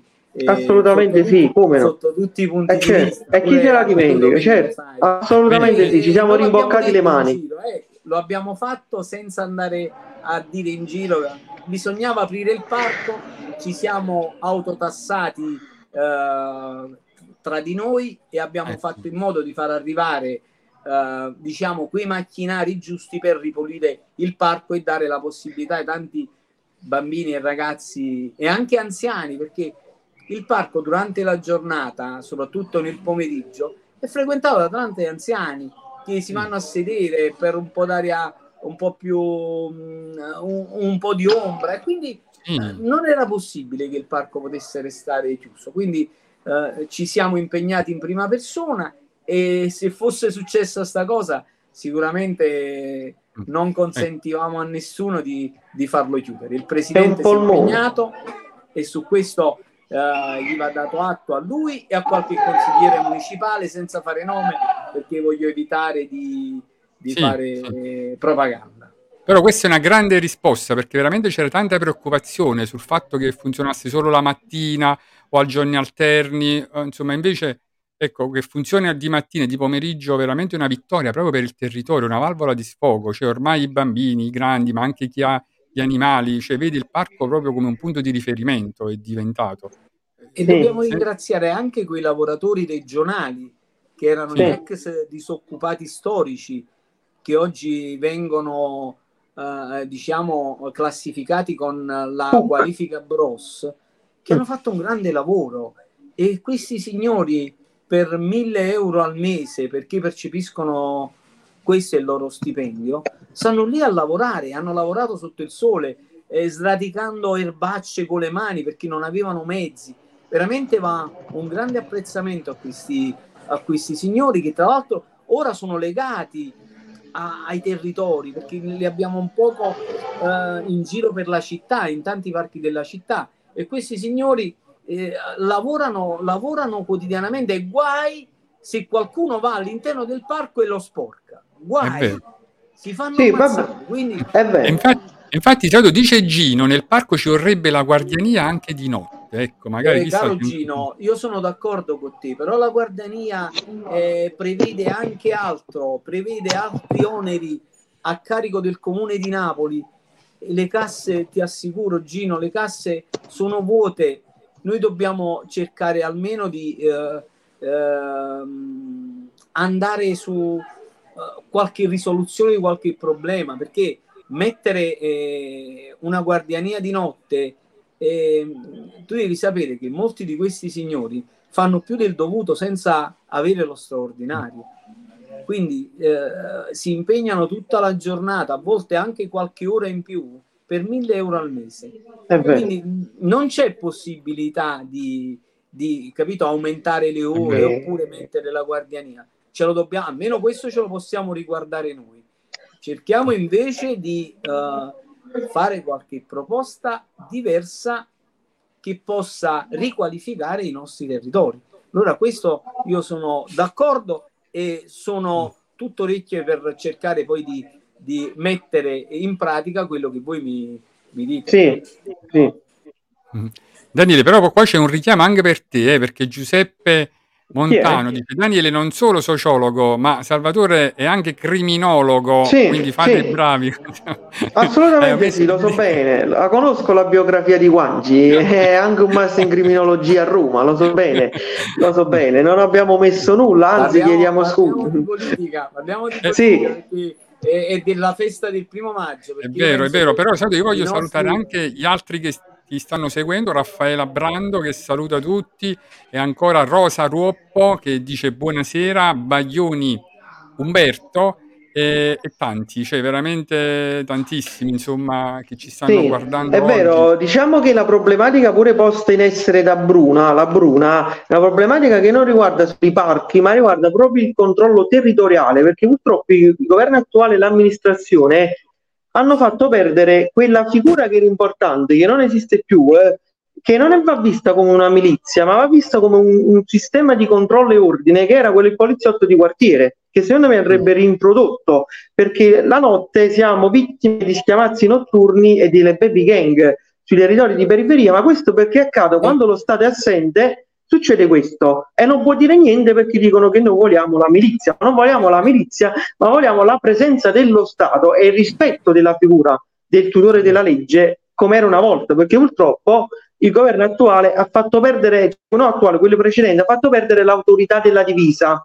E questa è un'altra cosa che io mi auguro che il governo attuale la possa riproporre e soprattutto che Napoli possa avere dei fondi che possono appunto essere sovvenzionati per le forze dell'ordine, perché non avere le forze dell'ordine vuol dire non avere lo Stato e se non c'è uno Stato non siamo più uno Stato con diritto e dovere e appunto siamo nell'anarchia, perché Napoli Mm. paradossalmente è il paese più anarchico che c'è, qua ognuno fa quello che vuole. Eh, Daniele, guarda, guarda adesso, guarda un attimo, Salvatore, Mario Perrotta, no? dice conosco Salvatore Guanci da 25-30 anni, un Eh. ragazzo sempre tra la gente, poco apprezzato e valorizzato dal partito, gli auguro ogni bene politico e Ah. personale. Un abbraccio a Allora, tutti voi, però a grazie. proposito di... Allora, no, no, no, no, io lo voglio salutare, voglio salutare Mario. Grazie per il ragazzo, Mario. Ormai la Vero? politica mi ha fatto fare i capelli bianchi. Grazie veramente, sai quanto ti voglio bene, voglio bene a Mario. Mario, tra l'altro, è uno dei- delle persone che veramente ho sempre stimato, è una persona che si, Mm. si fa in quattro eh, anche per oggi il comune dove lui eh, è partecipe ed è presente, il comune di Mugnano. Ah, eh. È vero, il partito, però non voglio fare politica, voglio, No, però, fare però polemica proprio su questo aspetto, su questa cosa ti fare devo far, politica. eh, ti voglio far vedere questa foto, ecco qua, perché la nostra redazione non sfugge nulla, guarda cosa ha recuperato. Eh, Fantastico, guarda qua, no, qua ci vuole un applauso proprio. Questo è sto, Eh, que- poi questa- è toccato un pezzo dell'Italia, vorremmo dire. questo è stato l'apice del, diciamo, del, della mia storia politica. Incontrare a casa Silvio Berlusconi per me è stato un, un grande onore. Eh, andare a casa e mangiare con Silvio Berlusconi veramente è stata una cosa che non dimenticherò più nella mia vita. Ci sono stato due volte. Questa Mm. volta qui era, era novembre, pranzammo eh, anche perché eravamo in disaccordo con il partito. Il presidente Berlusconi ci chiamò e ci invitò a casa a pranzo per cercare di mettere su, diciamo, riunire, riassemblare i cocci. Mi Ecco. dette, mi dette questo incarico di vicecommissario provinciale della città di Napoli n- non voglio fare polemica. facciamo, No, vabbè. allora no. Ho grande affetto per Berlusconi, veramente sono stato, infatti guarda, io so- sono teso perché per me è stato il momento più emozionante e toccante della mia vita andare a Vabbè. casa di Berlusconi. È stato come quando un calciatore viene convocato in nazionale, ah, lo Sì, possiamo ero, dire. ero molto, ero molto teso. Sì, e poi diciamo che Daniele, Berlusconi... anche auguri a Berlusconi per la convalescenza. Assolutamente sì, assolut- ma quando Berlusconi non muore mai, non mi preoccupare perché lui è Forse- l'immortale. Forse, forse se eh, quando ebbi la possibilità di essere candidato alle suppletive al Senato, eh, il partito, come diceva Mario, mi avesse sostenuto, io penso che eh, oggi parlerei da un da altro Roma. Da Roma. parlerei in modo diverso. Purtroppo, purtroppo i partiti giocano un ruolo importante, decidono loro le sorti di una e dell'altra persona. Io Però mi, mi- mi permetto di dire, perché ti ho conosciuto bene nel profondo, che qualora questo partito non dovesse avere una grande credibilità, sono le persone come te che ti danno credibilità al partito. Cioè, sei tu che hai dato molto al partito. Se oggi Napoli, l'Assise, Guangi, eh, Savastano e D'Angelo ha ancora una credibilità, grazie a voi, non tanto con i numeri devuti, tanti, ma proprio co- per l'operato. Quindi, veramente, io credo che la più grande gratificazione, al di là della consacrazione che poteva essere un incarico a Roma, sia stato il fatto che questo partito ha ancora una credibilità, nonostante molto, come dire, luce e ombre, forse più ombre che luce, eh, con grande onestà intellettuale. Però, vedi, tu hai dato una credibilità a questo partito e vale più di, di una vittoria, secondo me. Te, lo- te lo dovrebbero proprio umanamente Daniele, quello Daniele fa. serve, serve a ben poco. Io non ho mai Eh, lo so, eh, lo so. Tu lo sai bene, non ho mai cambiato, pure Domenico lo sa, non ho mai cambiato casacca. Mai. Sì. Ho sempre rispettato Mm. la stessa bandiera politica. Forse è stato un errore. Infatti, Però- io ti leggo proprio questa considerazione di Giuseppe, no, che dice: Non ci dimentichiamo che anche consigliere Anci è poi un vero politico da 30 anni e non è stato mai un volta gabbana, come tantissimi politici sul territorio e non solo. Solo per questo Salvatore dovrebbe essere premiato dal suo partito e cercare di portarlo veramente, non solo con chiacchiere, dove oggi meriterebbe di stare a Roma. Penso che siete tutti d'accordo. Vabbè, No, comunque perché- sì, è vero, ci sta, ci sta. Ma io credo una cosa, Sì, dimmi, dimmi. No, no, volevo dire, al di là di cambiare casacco, o no, non vuol dire che una persona, io se non mi ritrovo più in dei valori in un partito, se io cambio, non vuol dire che sono incoerente o ho tradito la mia patria, anzi, è da apprezzare l'onestà che dire io non mi ci rivedo più in quel partito e cambio perché la mia identità è stata deviata dalla vostra. Quindi il fatto che tu ipoteticamente volessi cambiare, questo comunque ti avrebbe fatto uscire a testa alta. Tu sei restato perché nonostante tutto, come dire, un po' come Napoli, io lo dico sempre, pure io, Napoli è quella, è quella casa mia, un po' sporco ma è sempre casa mia, così è stato Forza Italia per te. Quindi Salvatore, qua- qualsiasi scelta tu avessi fatto, non solo noi ti avremmo seguiti politicamente, ma soprattutto ne saresti uscito forte comunque, a prescindere, te lo dico sinceramente. Daniele, io non mi trovo senatore della Repubblica perché credo che il partito non ha dato quella spinta giusta. Sì, È vero, è vero anche che eh, noi sul nostro quartiere prendemmo circa 3.500 voti e mh, partimmo con un handicap perché dall'altro lato c'era, non so se permettetemi questo breve inciso perché comunque Sì.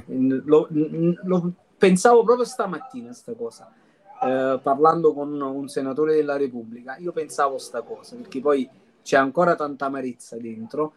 Io eh, mi trovai contro tutta Napoli la Napoli che eh, gestiva la Napoli della gestione la Napoli eh, del comune l'amministrazione comunale.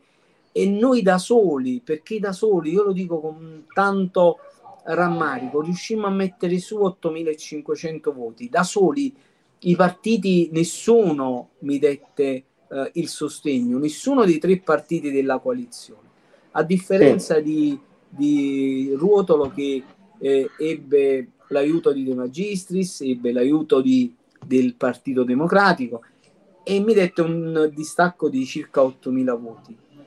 Questa cosa qui purtroppo io non l'ho mai digerita, è una cosa che mi porto dietro e in questi giorni sento e arrivano voci che forse proprio Ruotolo potrebbe essere il sostituto come assessore all'ambiente del comune di Napoli.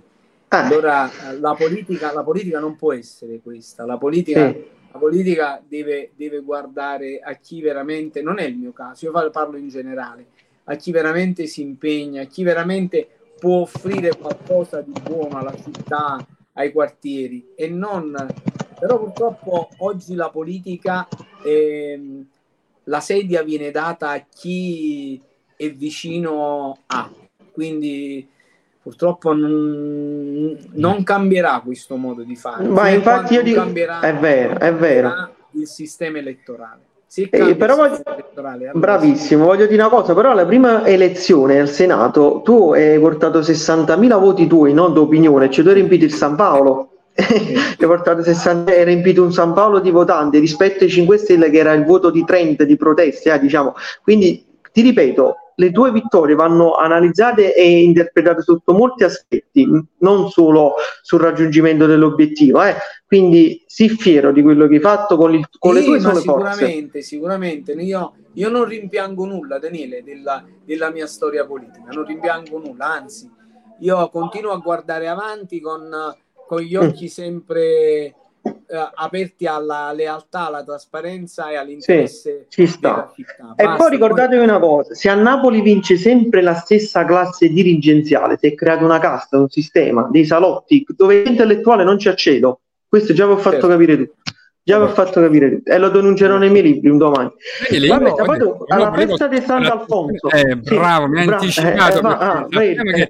No, perché eccolo qua, lo vediamo perché sappiamo che Salvatore, tra l'altro, è stato anche il promotore no, di quest'altra grande festa tradizionale, no, insieme anche alla nostra chiesa e all'associazione del territorio, ha riportato questa festa no, diciamo, a raggiungere di nuovo un livello culturale, no, insomma, e anche di partecipazione importante. Anche quest'anno ci sarà, no, Salvatore?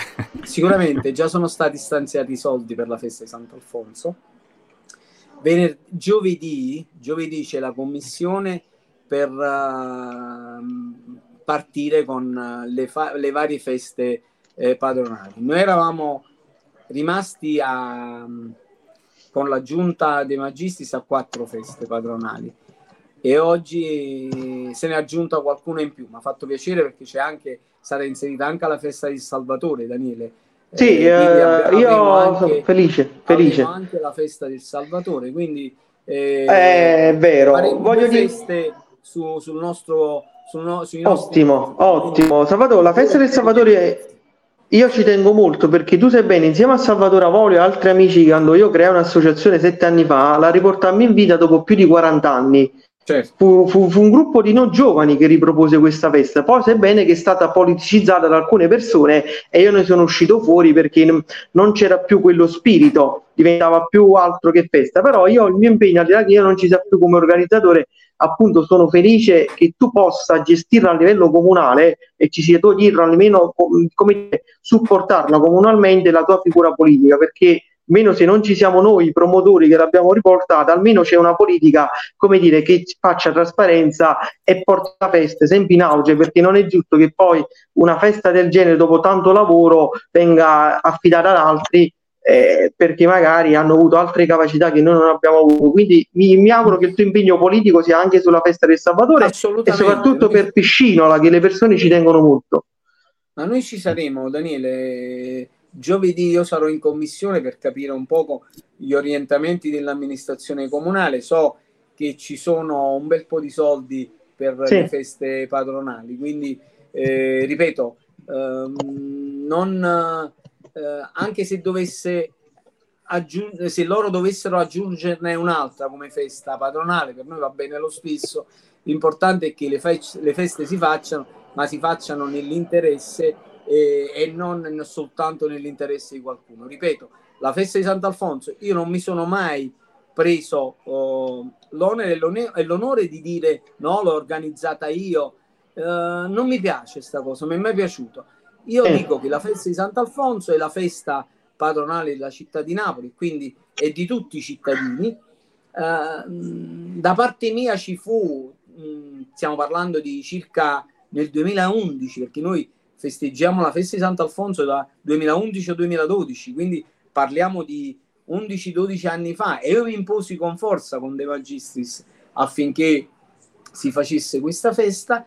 E, mh, va bene la festa di del Salvatore, però non ci deve essere il, la persona di turno che venga a dire no, è merito mio e non merito mio. Sì, perché infatti. eh, il merito oggi lo dobbiamo dare né a Salvatore Guangi né all'assessore, ma al sindaco Manfredi che sta dando disponibilità un poco ovunque per cercare di eh, diciamo eh, ringraziare le varie, i, vari, i vari quartieri e le varie municipalità. No, perché qua noi abbiamo purtroppo c'è I protagonismi. cattivo, il cattivo, una cattiva modalità di, di porsi eh, dicendo no, io l'ho fatta io, non lo fa. Qua nessuno ha fatto nulla, me compreso. Quindi ormai le feste viaggiano da sole, da sole quindi non hanno bisogno di terze persone, quarte persone eh, o di Salvatore Guanci. L'unica cosa possiamo vigilare perché siamo in commissione, possiamo dire ai nostri amici che cosa si farà, quanti soldi ci sono per la festa del Salvatore e la festa di Sant'Alfonso, ma comunque è merito, diamo merito all'amministrazione comunale. Eh, Sì. Vedi, Daniele, quindi la festa del Salvatore si farà e anche questa qua di, di Sant'Alfonso, no? E guarda, questa foto, ehm, io chiesi di portare Sant'Alfonso chiedendo di non fare la foto perché non mi piaceva sta cosa, ma non perché non volevo farmi vedere. E vedi, questa foto qui sta a dimostrare il fatto che Salvatore Guanci ha messo Sant'Alfonso sulle spalle e gira. Io non volevo sta cosa.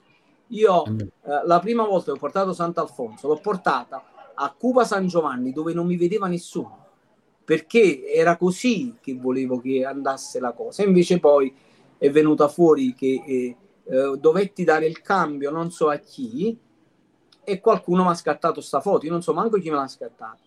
È una cosa che un poco mi, mi fa male perché è come se tu volessi eh, dimostrare agli altri che stai portando Sant'Alfonso. Sant'Alfonso si porta nel cuore, non si porta sulle spalle.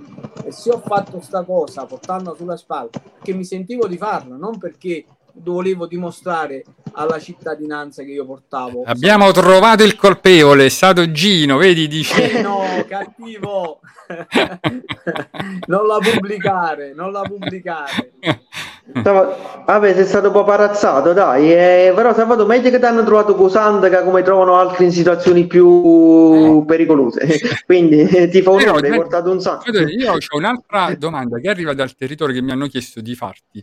È possibile avere un pullman, una linea, insomma, che possa sostare o passare perlomeno, diciamo, più frequentemente per Marianella? Non so, insomma, andiamo un po' nello specifico, però mi hanno chiesto proprio di porre alla tua attenzione questa problematica, ecco. Per Come era un tempo, no, abbiamo- dove c'erano tanti pullman che Sì, stazionavano. ascoltami, noi abbiamo la C167 che era stata tolta, e questa è un'altra battaglia che non è che mi voglio intestare, ma il pullman è stato rimesso a Marianella eh, quattro anni fa.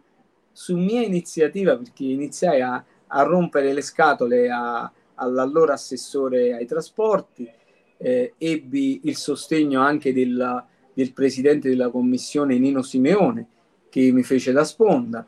E riuscimmo a fare un incontro con um, il dirigente della NM, riuscimmo a portare nuovamente perché noi no- eravamo, eravamo proprio oh, esclusi dal trasporto pubblico. Adesso eh, si parla di perché tu voi dovete sapere che eh, gli autobus vengono oh, posizionati sui vari quartieri in base alle presenze che fanno sul pullman, quindi all'interno del- della, della macchina. E quando eh, eh, i controlli, perché i controlli si fanno, che, che ne dicano gli altri, ci sono, c'è chi va a controllare quante persone eh, prendono quell'autobus, mi fu detto che non c'era eh, necessità di questo, di questo C167, e perché comunque erano due, tre al giorno che prendevano nelle ore più importanti. Diventa un pulmino privato, poi dopo allora- tre persone.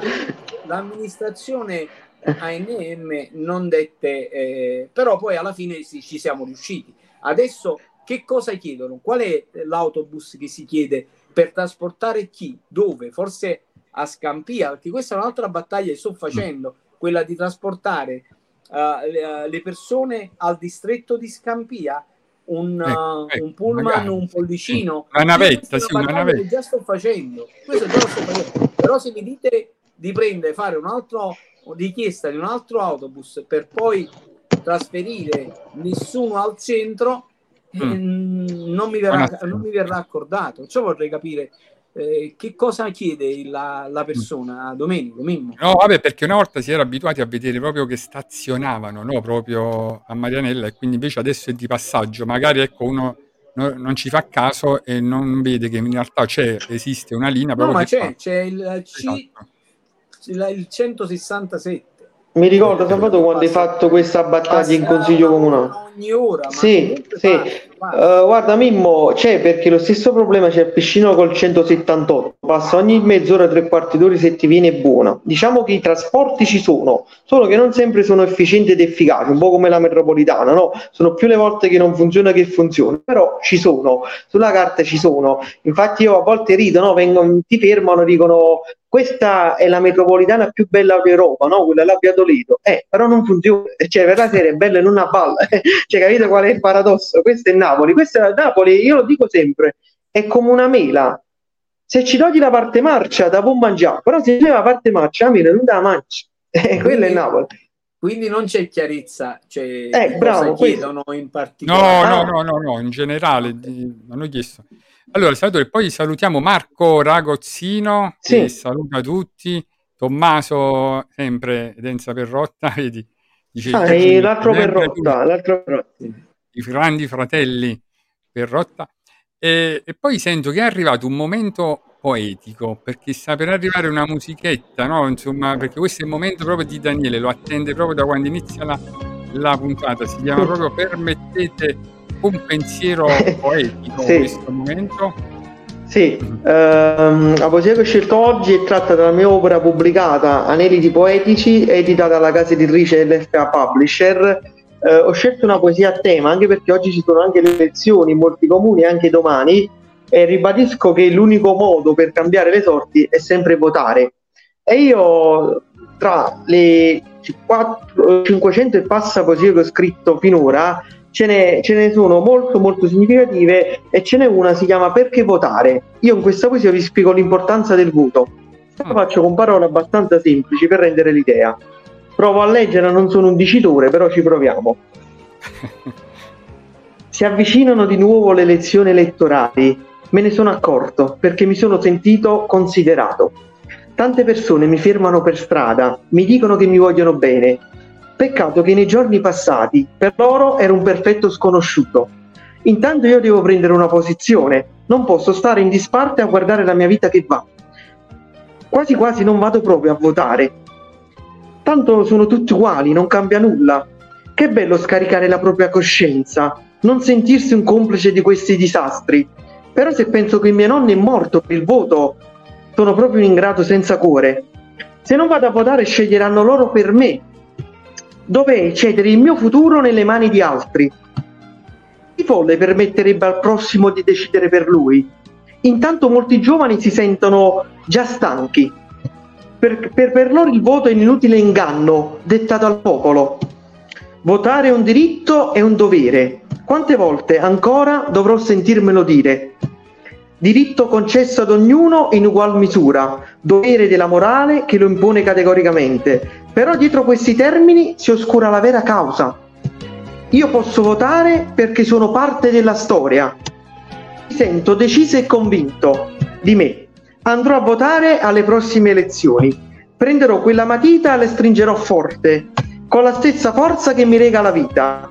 Metterò una X su quel foglio di carta e imprimerò i miei sentimenti in quel voto. Me ne ritornerò a casa mia ad aspettare, con il cuore trepidante, attendendo una risposta positiva. Ma la domanda che ricorre, tuttora per molti, che non trova una risposta, è sempre quella. Perché votare? Vado a votare perché io sono quel voto. È il mio contributo alla mia patria. Io sono solo un voto che messo tra tanti voti hanno creato una democrazia popolare che ha permesso di essere ciò che siamo oggi.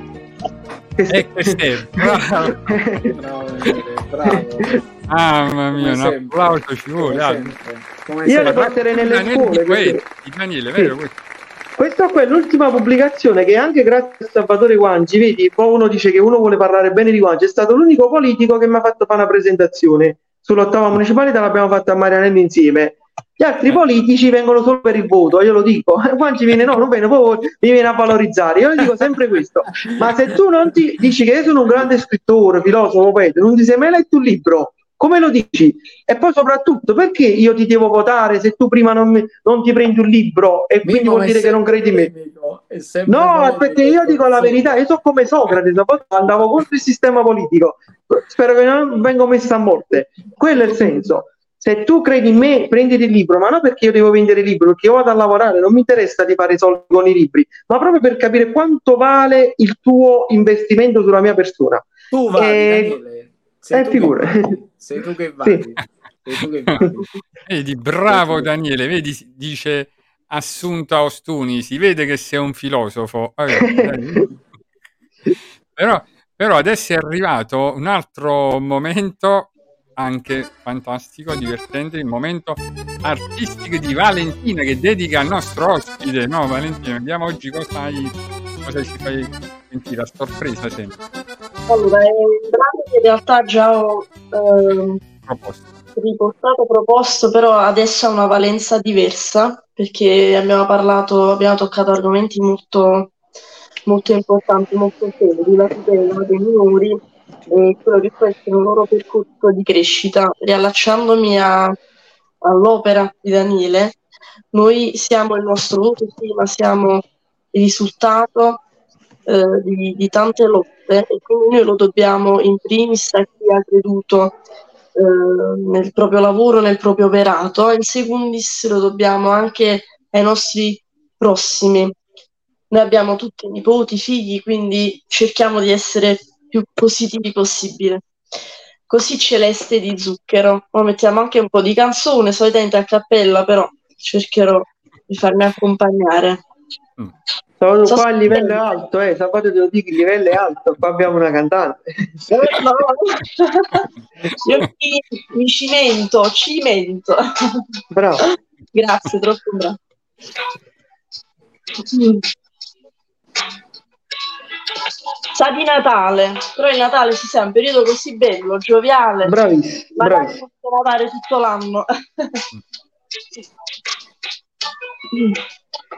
Un altro sole quando viene sera sta colorando l'anima mia.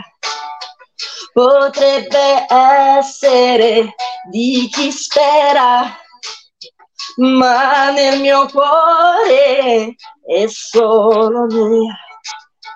E mi fa piangere, sospirare, così celeste, she's my baby, e mi fa ridere, bestemmiare, e brucia il fuoco, she's my baby, gli occhi si allagano, la ninfea galleggia in fiore, che maggio sia.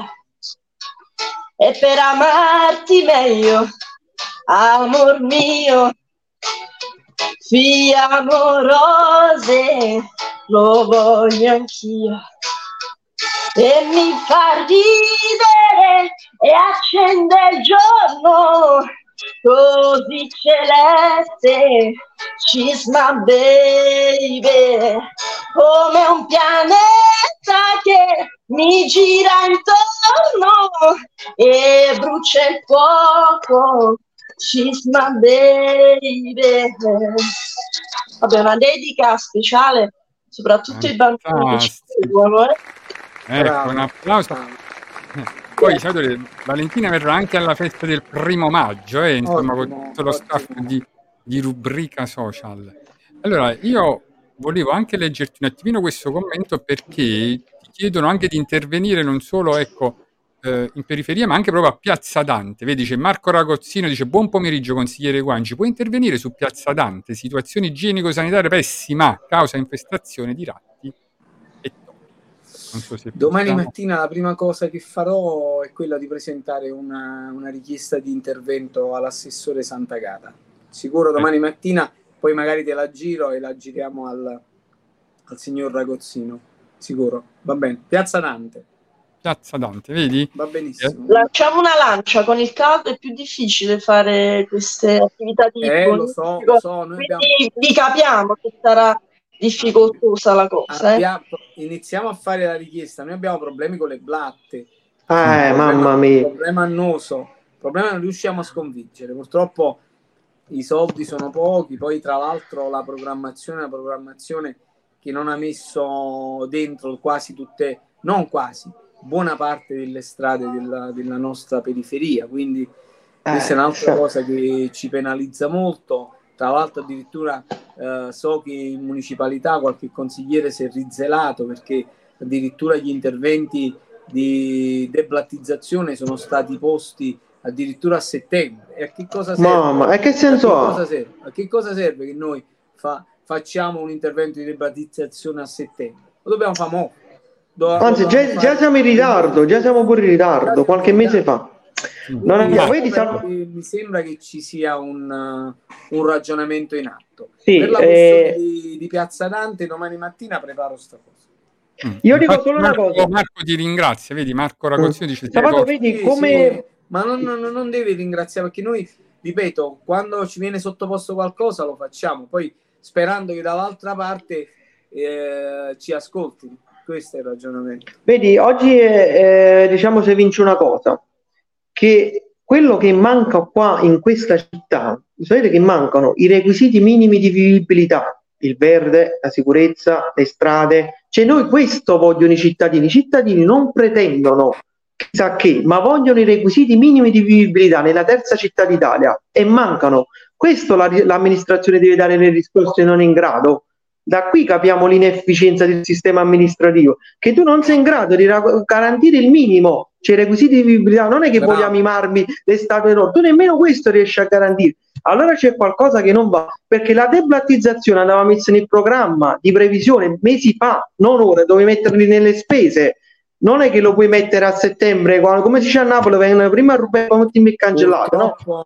Mi Eh. tocca dire che l'amministrazione comunale deve girare, e la, è la verità, in- le- l'elenco delle strade alle ASL. Quindi Sì. abbiamo questo problema. Eh. Non è un problema Sapete, i dell'amministrazione. cittadini ti vogliono autotassare, nonostante pagano le tasse, vogliono fare la loro spese loro, ma ti sembra normale che i cittadini devono pagare loro? Cioè, non è normale. Eh, cioè, non andiamo proprio bene che i cittadini pagano le tasse e in più devono pagare per avere i propri servizi. Cioè, è un paradosso. Daniele, questa è una cosa che purtroppo avviene solo, Eh. solo qui a, a Eh. Napoli, perché già se vai ti sposti negli altri comuni, questi, questi piccoli, perché chiamiamoli piccoli problemi, vengono gestiti in maniera eccellente da- dai comuni e dai sindaci. Noi abbiamo un problema, un problema molto serio che è la mancanza, mancanza di fondi e quindi eh, bisogna trovare il modo, almeno vedi come dicevi tu, nelle cose basilari di Cioè, arrivare qua mancano proprio un minimo, no? Cioè, non si andiamo bene, non non andiamo bene. Ma specialmente io mi... inga- Dimmi, dimmi. No, no, no, dici, dici, dici. No, c'è un'altra cosa che me fa rabbia, no? Che in Italia si parla del terzo settore, ma il terzo settore a Napoli dove sta? Pigliano solo soldi per i progetti, ma dove intervengono il terzo settore? Dove sta il terzo settore per queste problematiche? Do- Daniele, non fanno i più dei progetti. Io partirei innanzitutto, e infatti l'ho dichiarato, bisogna cambiare i dirigenti. La prima cosa, perché i Sì. dirigenti ormai conoscono il sistema come le tasche proprie. Quindi bisogna cambiare i dirigenti. E io l'ho detto al sindaco, gliel'ho detto all'assessore, dobbiamo cambiare i dirigenti, gli amministratori delle partecipate. Solo così può iniziare un nuovo ciclo. Sì. Perché eh, purtroppo c'è Si è creato un sistema clientelare, Sabato lo di dico io. Lo... dietro. Sì, si è creato un sistema clientelare, è una cappa, è una cappa, non se ne esce più. Come mai, come mai vincono? E io queste sono interrogazioni che ho fatto. Come mai vincono sempre le stesse, Stesse le stesse società? Come Eh. mai eh, si fanno ragionamenti che vanno sempre nella stessa direzione? nessuno ti sa dare risposte. E poi vedi che p- votiamo delibere per debiti fuori bilancio di milioni di euro per errori dei dirigenti del comune di Napoli. Che sia una cosa che non può esistere. Non può Bravissimo. esistere. Ma Devono saltare. di euro. Solo la settimana scorsa abbiamo votato circa un milione di euro di debiti fuori bilancio. Eh, vedi. Però purtroppo, vedi, allora la colpa di chi è? Dei dirigenti. Questi qua vanno, vanno perseguiti. Perché Anche io perché perché vo- devo pagare questi soldi e Bravi. vanno a carico dei cittadini napoletani? Eh, I cittadini, non- io non lo voglio dire per non alimentare come mettere benzina sulla fuga, ma se voi sapeste quanto guadagna un dirigente al mese, eh, vi incazzereste come delle bestie, io non lo voglio dire. Eh, è meglio che Eh, non Io Però, no, Daniele, lancio questa diciamo, cosa, poi mi fermo qui. Eh, noi Sì, sì. andremo a pagare il 20% in più di Tari, eh? Eh, ah, eh. Eh, Questa è un'altra eh. battaglia che mi sono, sono intestato io e, e anche lo stesso Claudio Cecere a Chiaiano, perché non è giusto che questa cosa... eh, però eh, io spero che alla fine votino contro. eh, infatti. Io dico solo una Non cosa, piscina, io devo- debba votare contro perché sto in minoranza. Io voto contro perché ritengo non giusta sta cosa. bravissimo. Cioè, tu non Sabato- puoi addossare un altro 20% a tante, a tante famiglie che tra l'altro vivono condizioni disagiate. Non andiamo mettiamo bene. altri 20% in più sulla spazzatura. Noi arriviamo a 700-800 euro al mese. Ma come Avanti. si pagano? Come si ma, ma pensa che qua a piscina andiamo manca differenziate, vanno a mandare la taglia, ma veramente stiamo a fare qua non si fa le differenziate, poi aumentate. C'è un paradosso. Il paese delle contraddizioni, queste. La città mi disse, consigliere, lei è fuori contesto da questo ragionamento. Noi, penso tutto il contrario. Dico, io sono fuori contesto, mi, debba, mi, mi deve far capire qual è il contesto giusto per spiegare ai cittadini napoletani perché hanno pagati 20 questo 20% in più. E capisci, guarda, è pazzesco quello che si sto sentendo. Perché? Perché la passata amministrazione non ha proceduto all'aumento della tara. Scusami, è vero che è un- questa è una legge nazionale, ma non li caricare del, del- del 20%. Mm. Non ma andiamo bene. Spalmalo in 4-5 anni. Capisci? Tu adesso metti un 20%, vai a penalizzare, ma tu capisci quanta gente andranno a penalizzare? Mm. Vabbè. Salvatore, noi poi sappiamo anche una cosa, che tu sei un grande tifoso del Napoli, no? Come stai vivendo questo momento così magico, no? Insomma, che non accadeva da tanti anni? Per te che hai Eh, vissuto in pieno, no? Quello che, sono stati i È primi due... stata, è stata una Eh. gioia immensa. Io ho vissuto, a differenza di qualcun altro, tutti e tre i scudetti del Napoli. Poi tu che, tu che segui anche no, qualche volta in trasferta, anche fuori dall'Italia, no? Insomma, Sì, sei appassionato sì, sì. proprio. No, è stata una gioia immensa.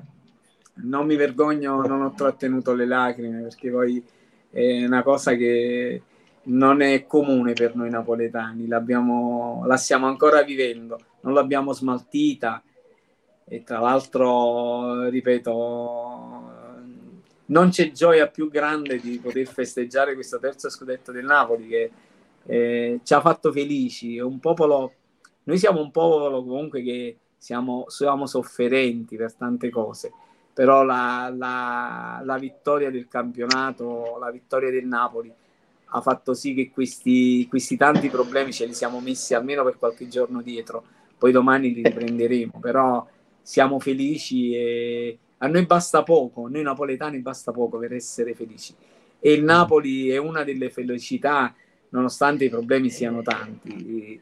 Cioè, l'abbiamo vissuta tutti quanti in maniera Assolutamente eh, bella e poi domani a giugno si ripresenteranno i problemi di- quotidiani, però adesso godiamoci Ma alla fine. alla come fine. comune, no? Proprio è previsto che ne so, magari un premio a Sì, questi calciatori, sì, no? abbiamo, abbiamo chiesto di, eh, a parte la cittadinanza onoraria a, a Spalletti, questa è un'altra, è una nota dolente che non ci voleva che Spalletti andasse via, però purtroppo il Ma nostro è ufficializzato? È ufficializzato, No, ma è diciamo. sicuro, è sicuro, Ah, sicuro? è sicuro, Ah, ah, ah, sì.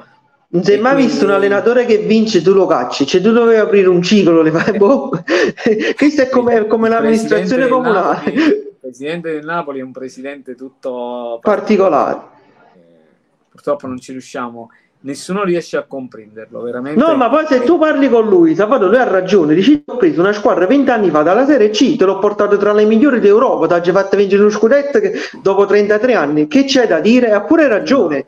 Non Eh, puoi capi- dire nulla, però una Eh. cosa, noi, noi gli possiamo dire una cosa, che pagasse gli altri 2 milioni di euro al comune di Napoli. Mamma mia, oh, bello Questo che- possiamo, pre- possiamo dire. Allora ti- ancora i 2 milioni di euro di, di debito che tiene. Vabbè, Mamma di Valentina pure. No, come dicono i tifosi, presidente, cacci i soldi. Ma gliel'abbiamo detto. Ma guarda che la convenzione del comune scade il 30 giugno. Però c'è il tacito. eh, allora, eh, l'amministrazione dei Magistris ha sbagliato perché ha dato eh, il tacito assenso a- ancora ad altri 5 anni. Però noi la rimetteremo in gioco perché non è possibile che lui possa di- eh, fare tutto quello che vuole. Sembra che lo stadio Maradona sia di proprietà di De Laurentiis. Questo non è possibile.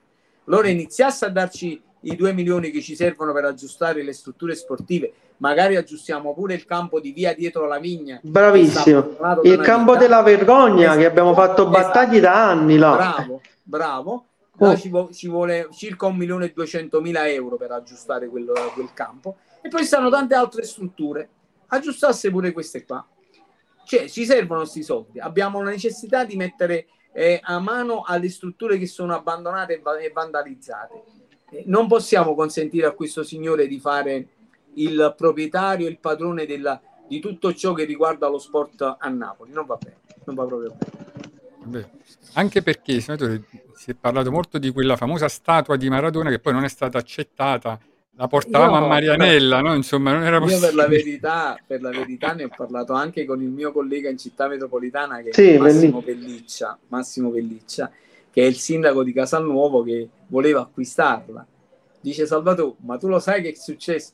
Che io non ho saputo più nulla, perché io pensavo di poterla acquistare, io ho offerto alla- all'artista 40.000 euro. Dice quell'artista è scomparso, ma non si sa se la statua l'ha venduta a Napoli. Però ha detto che l'hanno L'ha- distrutta, l'ha distrutta Ah, eh, Secondo addirittura. me l'avrà sciolta, l'avrà sciolta. No, che peccato però. Mm. Però intanto, allora noi intanto poi ti chiediamo anche, ecco, in futuro se possiamo portare un campione proprio del calcio anche a Marianella, ma anche un ex campione come Salvatore Bagni, che so che è un tuo E carissimo io, cioè, Salvatore Bagni era uno dei presenti alla, alla festa del, del primo maggio. Purtroppo è andata così. Devo vedere se riusciamo a invitarlo, per, se riesce lui a venire per il 2, il 2 giugno, magari in giornata, una mezza Mm. giornata per farlo venire. Ci, ci sto provando su questo. Eh, poi vediamo, vediamo, soddisfazione, no? vediamo di appena possibile di portare anche qualche giocatore, se ci riusciamo, del Napoli. Magari, sarebbe fantastico. Non, no? non il 2 perché sarà difficile, però eh, In in, qualche altra occasione proviamo a mettere... Lo portiamo a rubrica social, A- però lo invitiamo a rubrica a dare una Daniele Subito, guarda.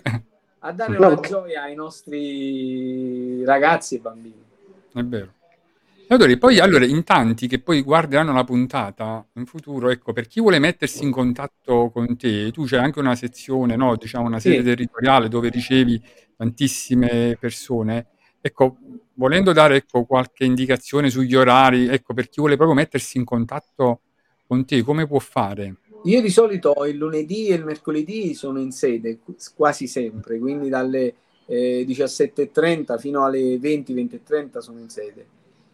Poi naturalmente se qualcuno ha qualche necessità il mio numero è pubblico, ormai lo conoscono tutti, quindi non c'è bisogno di, di dare il mio numero, è sempre lo stesso da, da una vita, non ho mai cambiato numero di telefono, quindi eh, quello che conoscono tutti e lo hanno ho un solo telefono, un solo numero di telefono, quindi chi è interessato e ha bisogno di parlare anche eh, in privato per alcune cose, io ci sono, magari mi contattano e Mm. magari lo potete la- rilasciare voi. Io- per me no? problemi non ce ne sono, Mm. va bene. Ok, perfetto. Allora, ricordiamo la sezione tua, diciamo, ecco, dove ricevi si trova a Marianella, per chi Sì. vuole venire anche Via per un Ettore no? Lepore, edificio, edificio 15, siamo lì, ma tutti i giorni c'è sempre qualcuno che è presente. Devo, devo dire una cosa, eh, Salvatore Guangi è uno dei pochi politici che c'è ancora una sezione politica, sono scomparse le sezioni politiche, questo vi fa- vi- ci deve far riflettere, mo la politica si fa nei CAF. Io ti Sì. faccio il piacere a me e tu mi voti, guardate che differenza tra chi fa la politica come Guangi che ti riceve una sezione politica al di là dei colori, ah eccola qua, vedi la redazione Esatto. dedicata a Berlusconi, bellissima, e chi fa Esatto. CAF e si crede che la politica si faccia con i CAF. Eh, quindi c'è proprio, come Eh, dire, negli Salvatore va- ultimi tempi è Eh, cambiato un po', è cambiato un po' l'approccio. il sistema, sì. Eh. Negli ultimi tempi è cambiato un po' il sistema, però io credo che l'elettore quando poi deve andare a votare sicuramente sa, sa distinguere chi ehm, si improvvisa e chi eh, capito, è quotidianamente vicino ai problemi della città. Mm, Io sono di questa, ormai per esperienza personale mi rendo conto che eh, molti si improvvisano durante il periodo delle elezioni facendo anche qualche promessa che non Sì. mantengono.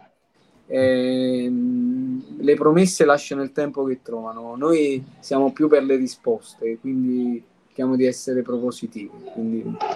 Però ripeto, mm, non mi va né di intervenire e oggi il caffè è diventato per molti una- un'attività, un'attività che sia collaterale al lavoro che di un'attività primaria. Che ben vengano perché comunque eh, noi abbiamo necessità di questi di questi mh, di queste di queste persone che svolgono questo ruolo che molti lo svolgono anche con tanta professionalità e c'è anche chi comunque eh, ne abusa facendo altra attività. Quindi però ripeto ognuno va avanti secondo la propria coscienza Perfetto. Senatore, poi ritornando al calcio, ecco c'è questo commento di Leonardo Magistro. Dice al Pardini di Parma si ricorda uno striscione. Anche Parma. Eh, ciao, ciao Leonardo, che piacere. Mi ricordo questo striscione eh, eh, uscì alla do- eh, sul servizio della domenica sportiva. Infatti c'è un amico che ha proprio il filmato anche da Parma, Vuta Guanci, quello era il primo periodo che io, ehm, la mia prima candidatura, eh, avevo tutto il mondo contro, tutti, tutte le persone che facevano politica eh, con tanta esperienza, no? E io mi trovai lì e, e mi fece, mi dedicarono questo striscione. Facemmo un pullman da Marianella. E poi ti leggo questo bellissimo messaggio di Lorella Rullo Ah, che dice ciao Salvatore, un abbraccio anche da me Vincenzo, sei l'unico consigliere Sì. serio che si impegna realmente per il territorio, metti passione nel tuo lavoro e con la tua umiltà arrivi ovunque. eh? Lorella, Lorella pure è un'altra persona che stimo molto, che ho avuto modo di conoscere e apprezzare. Vabbè, poi un saluto, un saluto a Lorella. Lorella e a Vincenzo. Vedi? Ragazzi, io vi dire, lascio, senatore? è stato, stato un Infatti- piacere veramente condividere con voi queste quasi due ore. Eh, onorato della- del vostro invito. Eh, adesso un invito a cena. Organizziamo sta cosa, pago io e Tranquillamente. sì, sì, sì, no, perché veramente siete delle persone uniche, straordinarie e molto professionali. Veramente Ma complimenti. infatti, Senatore, ci tenevo pure io a ringraziarti a nome proprio di tutta la redazione di Alfonso, Giuseppe, ma tutti quanti. Tutti quanti, tutti noi che stiamo quanti. qua, veramente ringraziarti innanzitutto per la tua vicinanza, perché poi tu sei stato il primo che hai sempre apprezzato, no?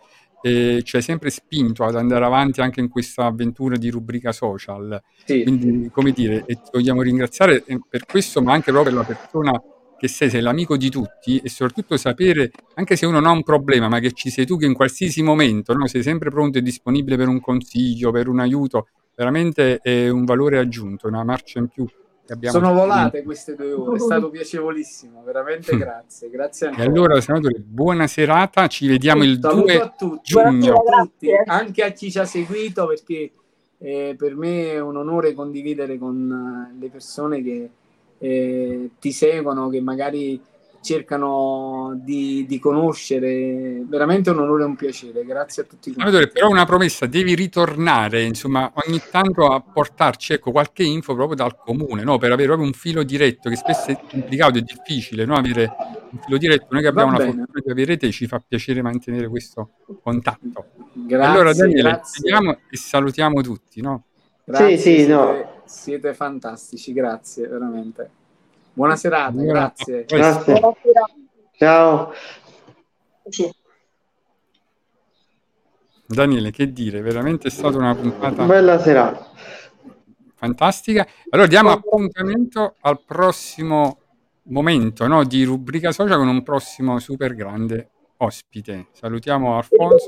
Giugno dalle ore 10 Parco Marianella, tutti i bambini, tutte le famiglie, tutti quanti lì festeggeremo un momento unico. Aspettiamo in tanti. E allora a presto. Va bene. dall'articolo 37 mi aspetto una risposta perché come tutti sapete l'articolo 37 non prevede risposte vedo in aula il sindaco e mi fa piacere che è presente ma c'è anche il vice sindaco c'è una giunta che è attenta almeno stamattina vedo più presenza all'interno dei banchi della giunta non sono polemico non voglio essere polemico ma sto rimpiangendo la giunta De Magistris. È una cosa gravissima quella che si sta verificando in quest'aula in questi giorni. Dal 6 aprile io sto alzando la voce, non vedo più il consigliere Carlo Migliaccio che parlava, ha parlato di tante cose dell'area nord. Ma la cosa più importante, l'inferno che vive l'area nord, non è menzionato da nessuno.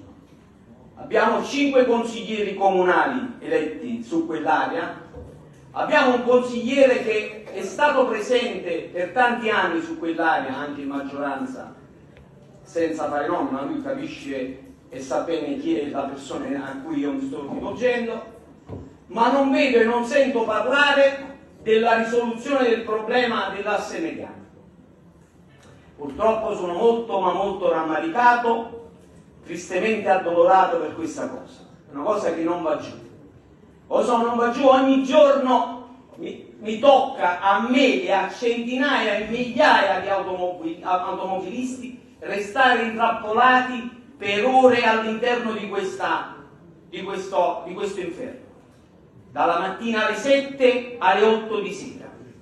Non è una questione personale, io posso, posso aspettare, ma ci sono 200.000 famiglie, 200.000 abitanti su quell'area e qui mi sembra che è tutto tranquillo. Si pensa a festeggiare, e anche io ho festeggiato per il Napoli, per la vittoria dello scudetto, del terzo scudetto del Napoli. Andiamo alla festa del Giro d'Italia, ma tanta gente che soffre su quell'area e che mi riempiono di parole tutti i giorni su Facebook. Caro Rosario Andreozzi, dove stai? Dov'è questa maggioranza che non guarda ai problemi veri della città? Stamattina bisogna, io ho necessità di avere una risposta. Vengo sistematicamente attaccato e hanno ragione, ma io più di venire in quest'aula e dirvi come stanno le cose, non so più cosa fare. E io vedo un silenzio tombale, Claudio Cecere, Rosario Palumbo, Gennaro Esposito, Carlo Migliaccio e sottoscritto, insieme al sindaco, rechiamoci dal prefetto, facciamo un'azione, dimostriamo che veramente questa città e quell'area esiste, esiste per Napoli e non per nulla. Sono stanco, non ne posso più, non posso arrivare sotto casa dove abitavo perché vengo attaccato in continuazione. Sindaco, non è possibile. Non è possibile, sì, io ho bisogno di una risposta, ma ha bisogno la città, bisogno, hanno bisogno 200.000 cittadini. Non è più possibile.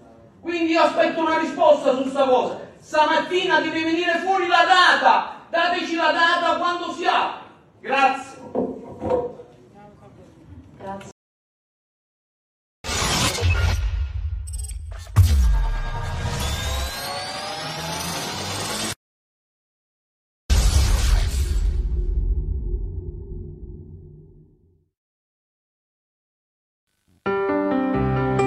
Questo programma è stato offerto da